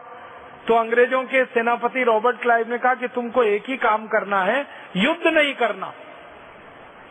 हमारे ऊपर हमला नहीं करना। तो क्या करना? रॉबर्ट क्लाइव ने कहा कि, तुम तुम्हारे सैनिकों को बोलो कि वो हमारे सामने आत्मसमर्पण कर दें। और हम आत्मसमर्पण जब करा लेंगे तुम्हारी सेना से तो तुम्हारी सेना और हमारी सेना मिल जाएगी। मिलकर मीर जाफ़र और रॉबर्ट क्लाइव सिराजुद्दौला का मर्डर कर देंगे, हत्या कर देंगे, और सिराजुद्दौला मर जाएगा, फिर तुमको राजा बना देंगे। तो मीर जाफ़र तैयार हो गया। उसको लालच आ गया। और अंग्रेज़ों ने उसको ये भी कहा कि एक कोटी स्वर्ण मुद्राएँ भी देंगे। तो स्वर्ण मुद्राओं के लालच में और राजा बनने के लालच में वो पिघल गया, फिसल गया। उसने अंग्रेज़ों से एक संधि कर ली और उस संधि के आधार पर अठारह हज़ार सैनिकों के सेनापति मीर जाफ़र ने साढ़े तीन सौ अंग्रेज़ी सैनिकों के सामने सरेंडर कर दिया। और अंग्रेज़ों के साढ़े तीन सौ सैनिकों ने अठारह हज़ार सैनिकों के ऊपर जीत हासिल कर ली। अभी अठारह हज़ार सैनिक और अंग्रेज़ों के साढ़े तीन सौ सैनिक मिलकर एक हो गए और इन्होंने प्लान बना लिया कि सिराजुद्दौला को मार देना है। तो सिराजुद्दौला को मारने के लिए ये प्लासी के मैदान से चले, घोड़े पर सवार होकर। तो रॉबर्ट क्लाइव आगे आगे था। साढ़े तीन सौ उसके सैनिक पीछे थे और उसके पीछे अठारह हज़ार सैनिक थे और उन्हीं में मीर जाफ़र भी था। तो ये सब घोड़े पर चढ़कर गए। कहाँ गए? मुर्शिदाबाद नाम के एक शहर तक गए, क्योंकि उस जमाने में राजधानी मुर्शिदाबाद थी बंगाल की, और राजा जो था, वो मुर्शिदाबाद में रहता था। तो रॉबर्ट क्लाइव ने अपनी डायरी में लिखा है कि मैं मेरे सैनिकों के साथ भारत के अठारह हज़ार सैनिकों को बंदी बनाकर चल रहा था, घोड़े पर मैं आगे आगे बैठा हुआ था, भारत के सैनिक मेरे पीछे पीछे चल रहे थे, और सड़क पर रास्ते के दोनों तरफ़ भारत के हज़ारों लोग हमारा जुलूस देख रहे थे। और रॉबर्ट क्लाइव ने एक बात लिखी अपनी डायरी में कि जो भारत के लोग मेरा जुलूस देख रहे थे, वो मेरे जुलूस पर तालियाँ बजा रहे थे। और जो भारत के सैनिकों को मैंने बंदी बनाया है, वो आज्ञाकारी सैनिकों की तरह सिर झुकाकर चले जा रहे थे।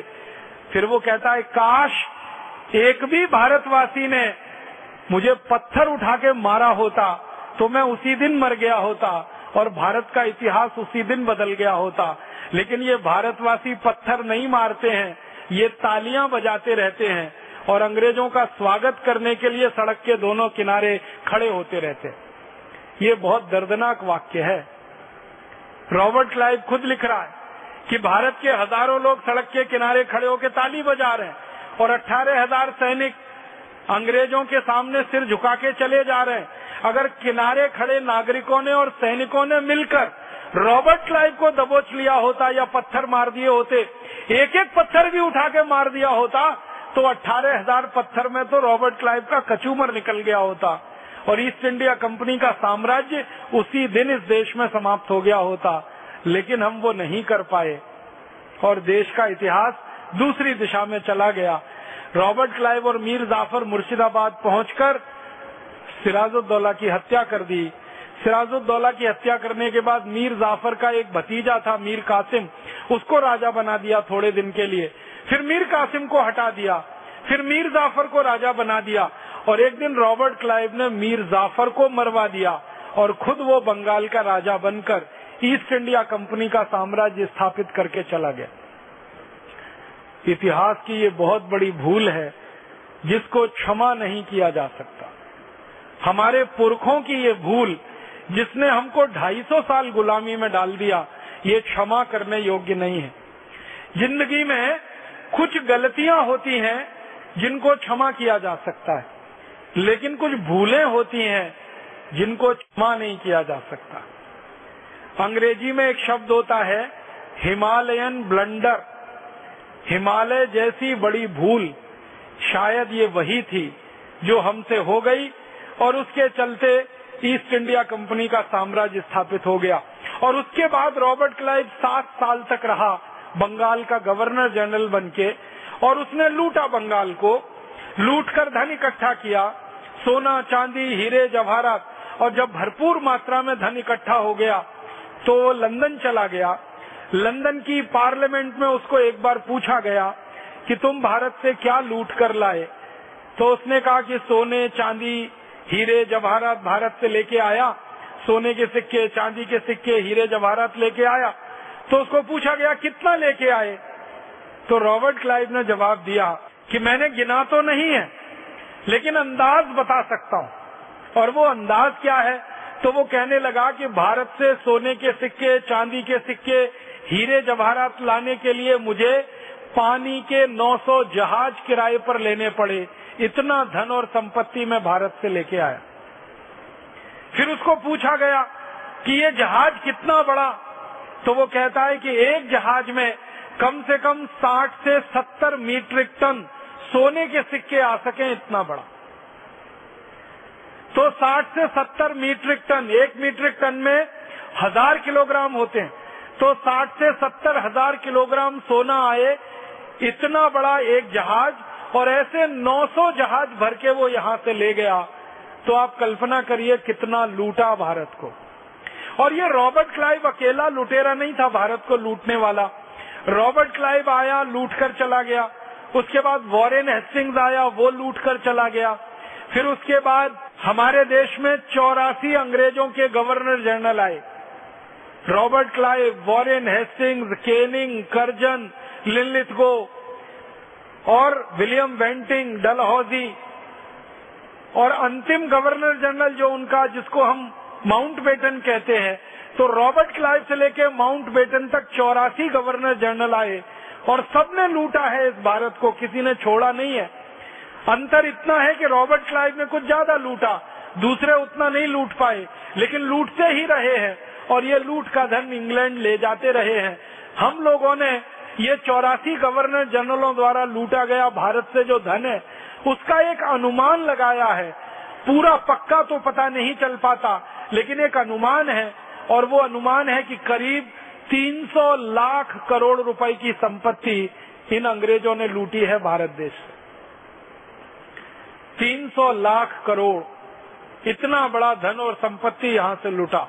एक छोटी सी भूल हुई जहांगीर से। उसने अंग्रेज़ी कंपनी को व्यापार करने का लाइसेंस दिया। दूसरी भूल हमसे हुई कि रॉबर्ट क्लाइव जैसे अंग्रेज़ को हमने पत्थरों से मार नहीं डाला, बल्कि उसके जुलूस का तालियाँ बजाकर स्वागत किया। और ये दो भूलें इतनी भारी पड़ गई पूरे देश को कि अंग्रेज़ों का साम्राज्य 250 वर्षों तक चल पड़ा। आपके मन में और एक प्रश्न आएगा कि क्या इसके अलावा और भी कुछ भूलें हुई हमसे? हाँ हुई।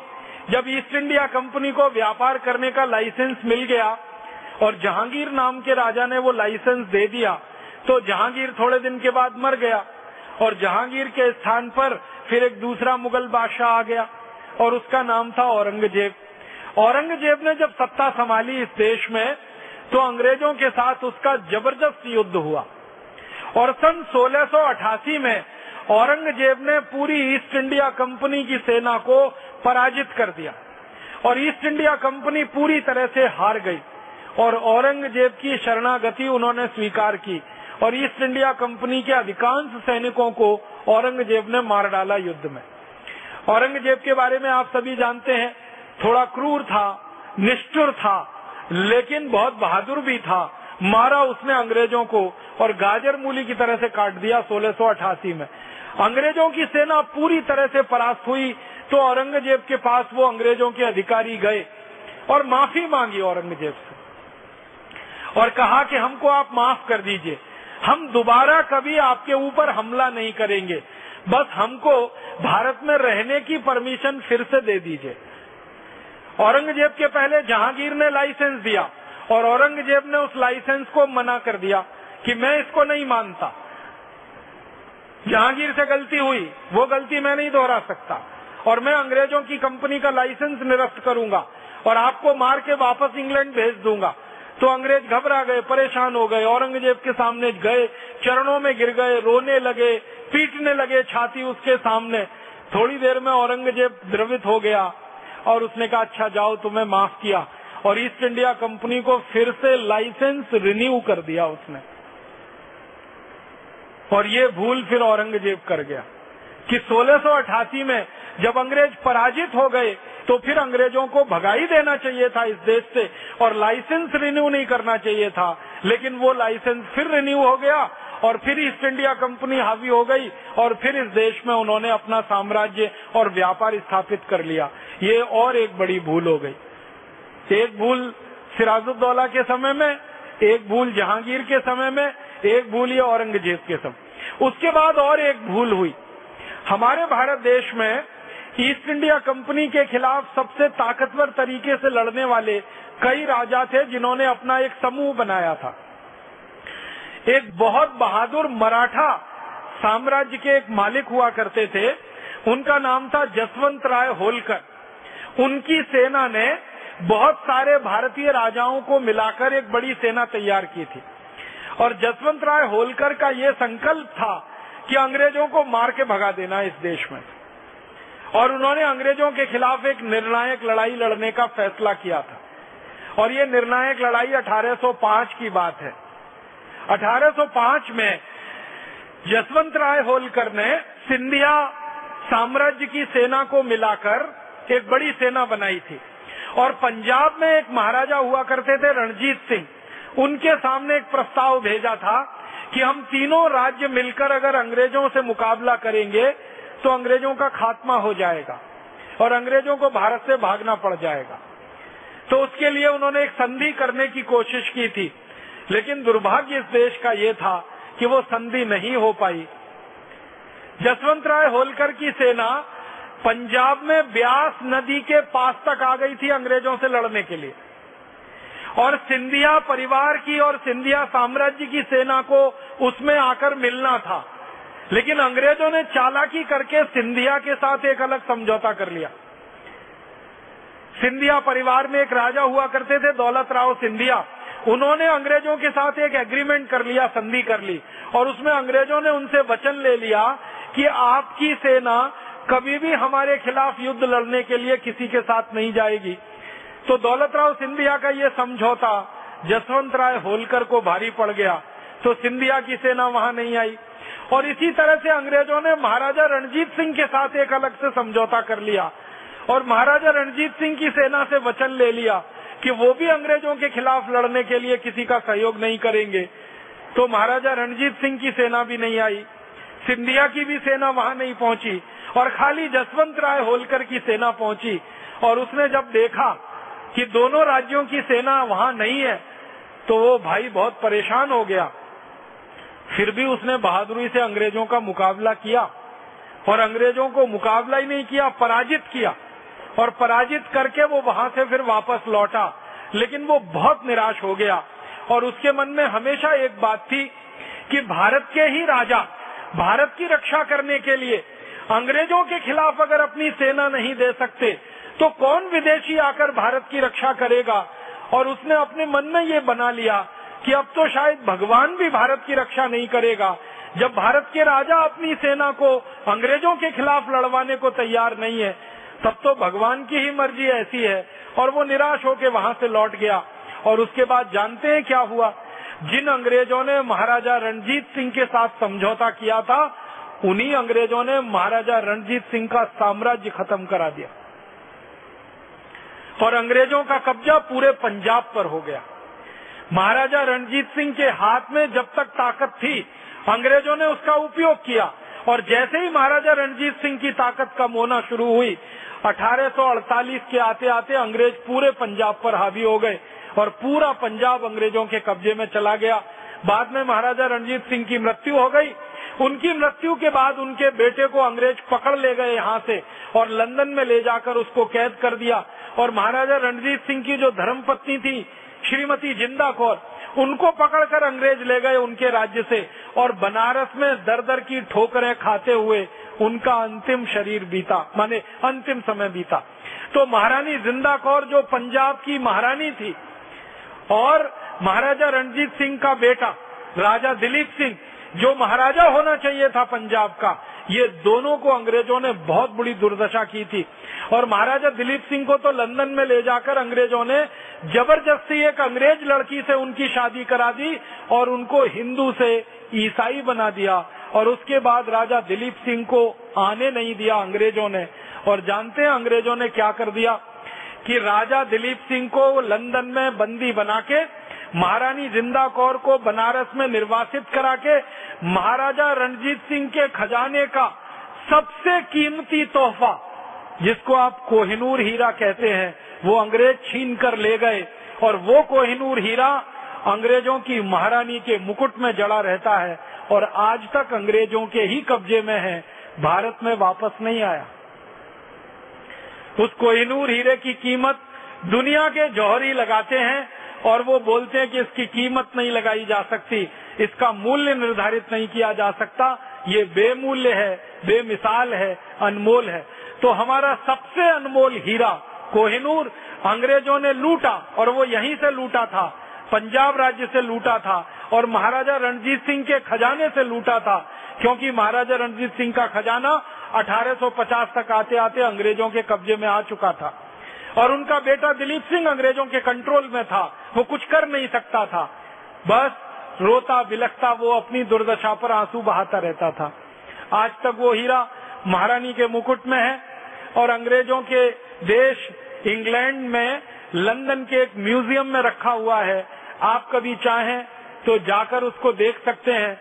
मैं थोड़े दिन पहले गया था उस हीरे को देखने के लिए। बहुत कोशिश की मैंने कि इसका मैं फ़ोटो उतार लूँ। लेकिन अंग्रेज़ों ने वो फ़ोटो नहीं उतारने दिया मुझे। मेरा कैमरा वहीं रखवा लिया, मेरा मोबाइल बाहर रखवा लिया, उसका फ़ोटो नहीं उतारने दिया। और वहाँ रहने वाले जो भारतवासी हैं, उनको मैंने कहा कि आप तो 20 साल से 25 साल से 30 साल से यहाँ रहते हैं। क्या आप कभी ऐसा नहीं कर सकते कि इसका एक फ़ोटो उतार के दे दें? तो कहने लगे, जब ये हीरा हमारा था, तब तो ये हो सकता था। अब तो अंग्रेज़ों के कब्जे में है तो हम भूल ही जाए तो अच्छा है। ये हमारी मानसिकता बन गई है। जो भारतवासी इंग्लैंड में रहते हैं, उनकी ये हैसियत हो गई है कि वो कहते हैं कि इसको तो भूल ही जाए तो अच्छा है। तो अंग्रेज़ों ने कोहिनूर लूटा यहाँ से। अंग्रेज़ों ने कितने खजाने लूटे हैं यहाँ से और किस तरह से दुर्दशा हुई है हमारे देश की, ये उसकी छोटी छोटी बातें हैं। हमने कुछ भूलें की हैं इतिहास में और उसमें से एक बड़ी भूल कि हम मिलकर अंग्रेज़ों से नहीं लड़े। भारत में पाँच राजा थे। अंग्रेज़ बहुत छोटे थे उनके सामने।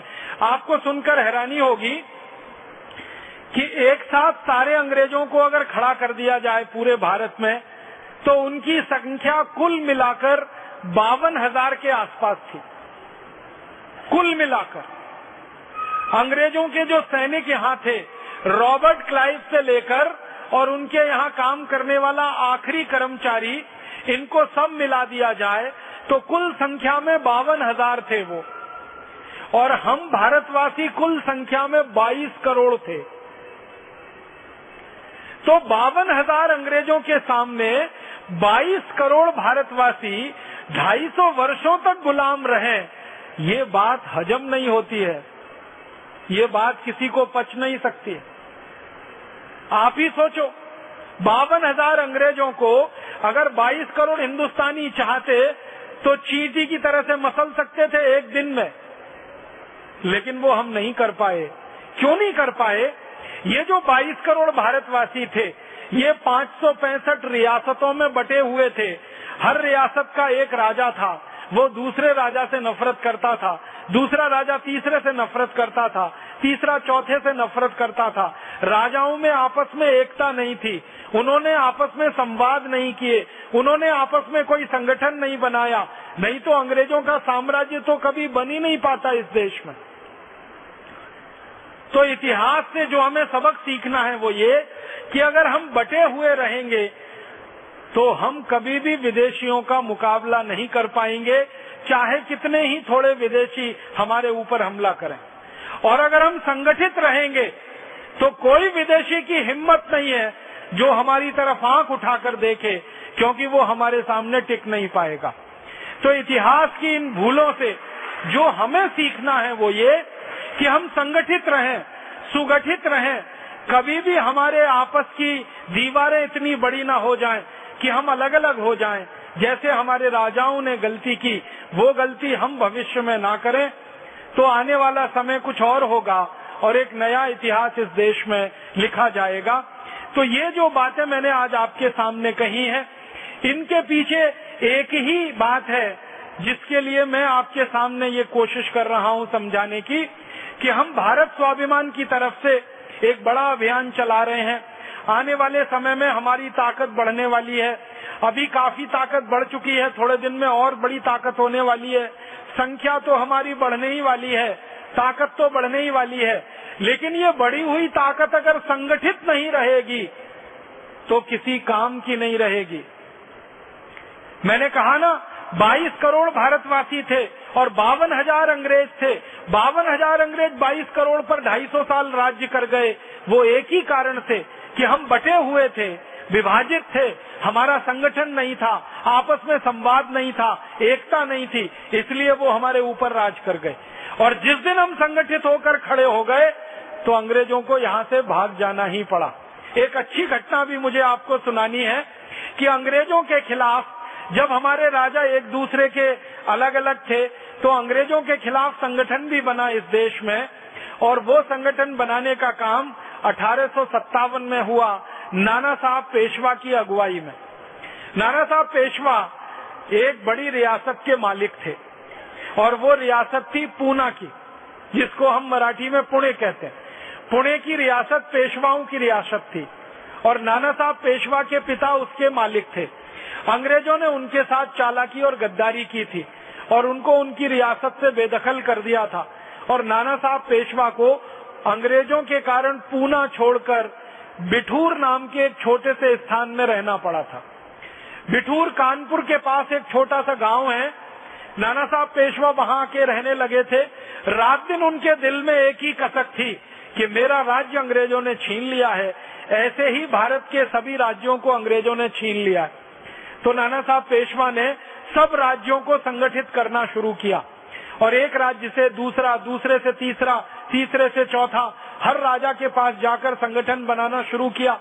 धीरे धीरे संगठन बहुत बड़ा होने लगा और उस संगठन की तरफ़ से ये तय हो गया कि एक साथ अंग्रेज़ों के खिलाफ लड़ेंगे और अंग्रेज़ों को मार के भगा देंगे इस देश में से, क्योंकि उनकी ताकत बड़ी नहीं है, अगर हम संगठित हो जाएँ तो। ये नाना साहब पेशवा को समझ में आ गया। उन्होंने संगठन खड़ा कर लिया ताकत इकट्ठी हो गई। अब उस संगठन की तरफ़ से एक ऐलान किया गया वो ये कि एक साथ पूरे भारत की पाँच रियासतों में अंग्रेज़ों के खिलाफ बगावत होगी और वो बगावत का दिन तय किया गया, वो था 31 मई, अठारह सौ सत्तावन।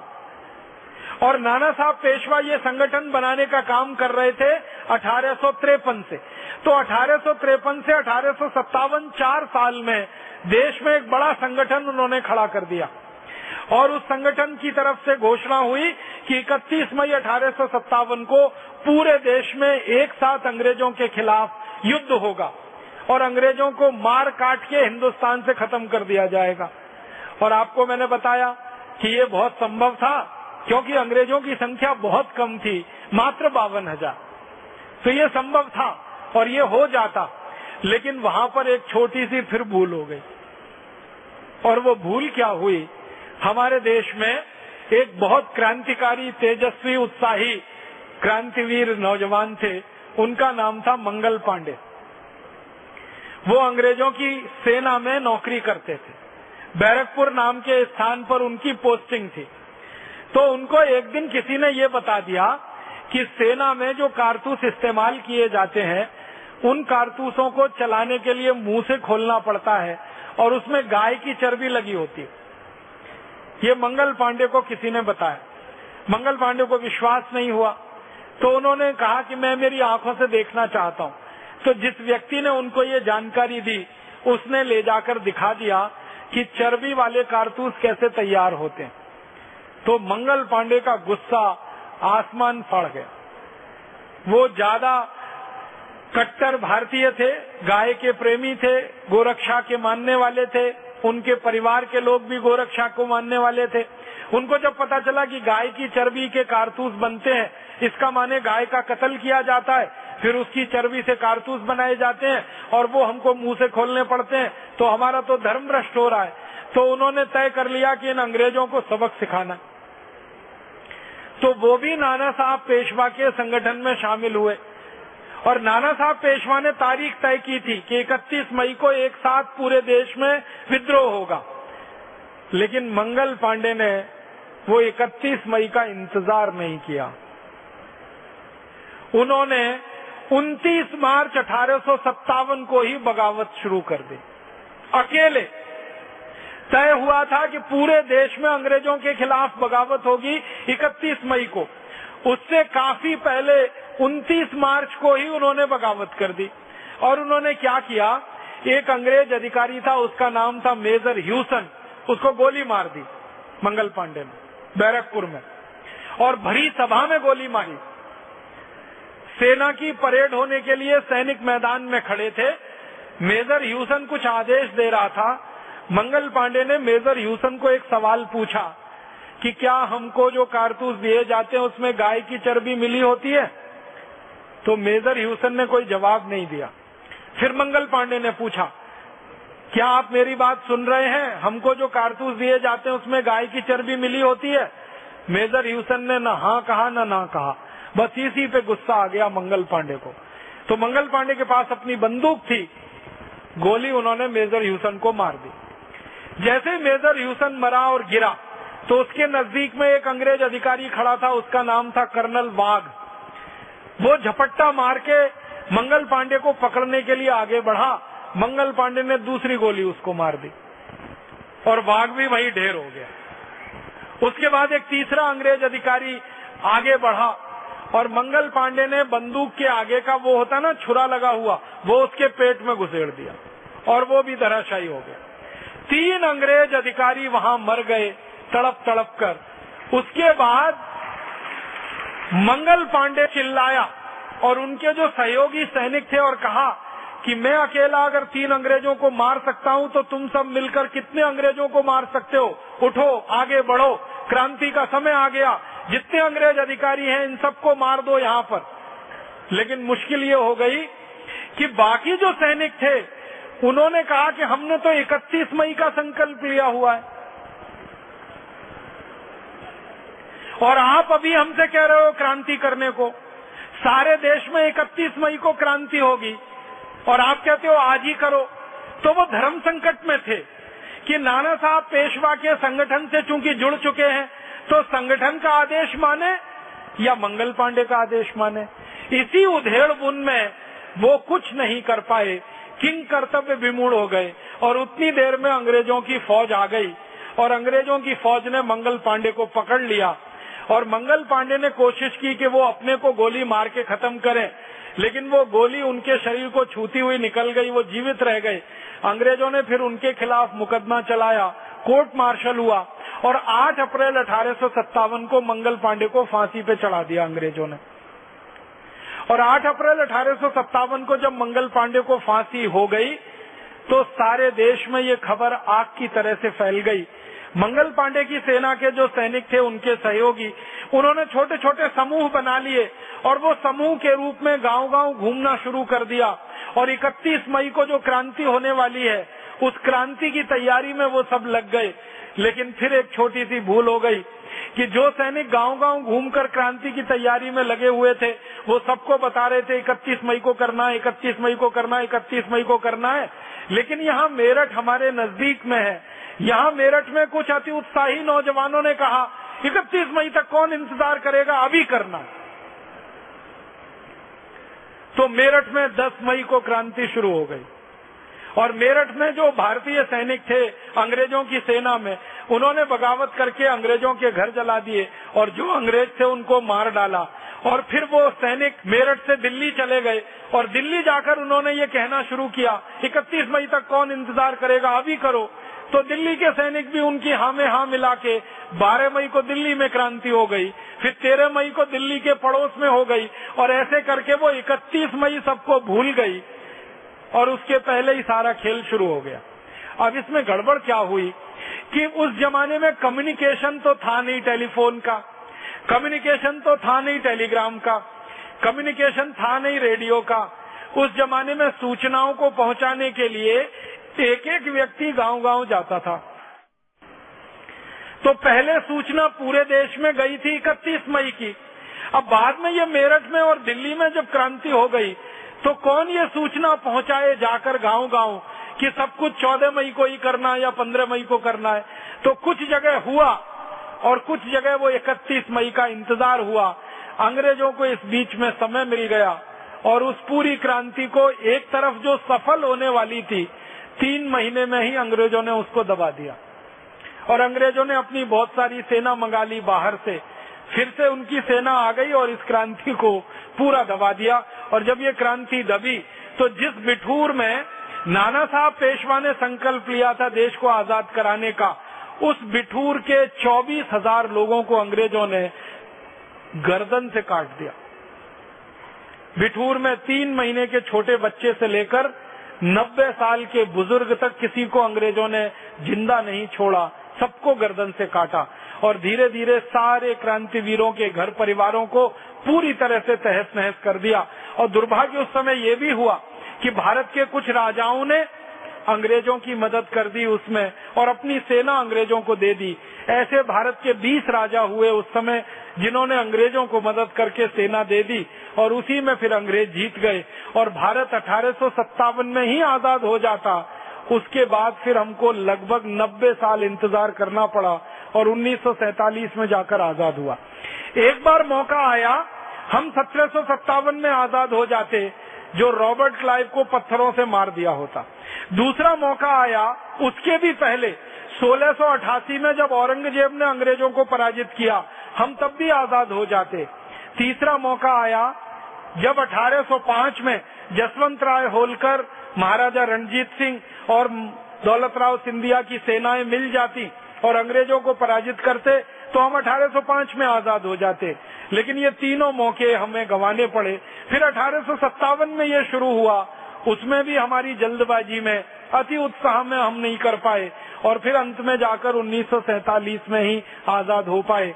तो इस पूरी कहानी से एक ही बात पता चलती है कि संगठन का निर्देश और संगठन का आदेश अगर हम पालन ना करें तो भारत की आज़ादी 90 साल पीछे चली जाती है।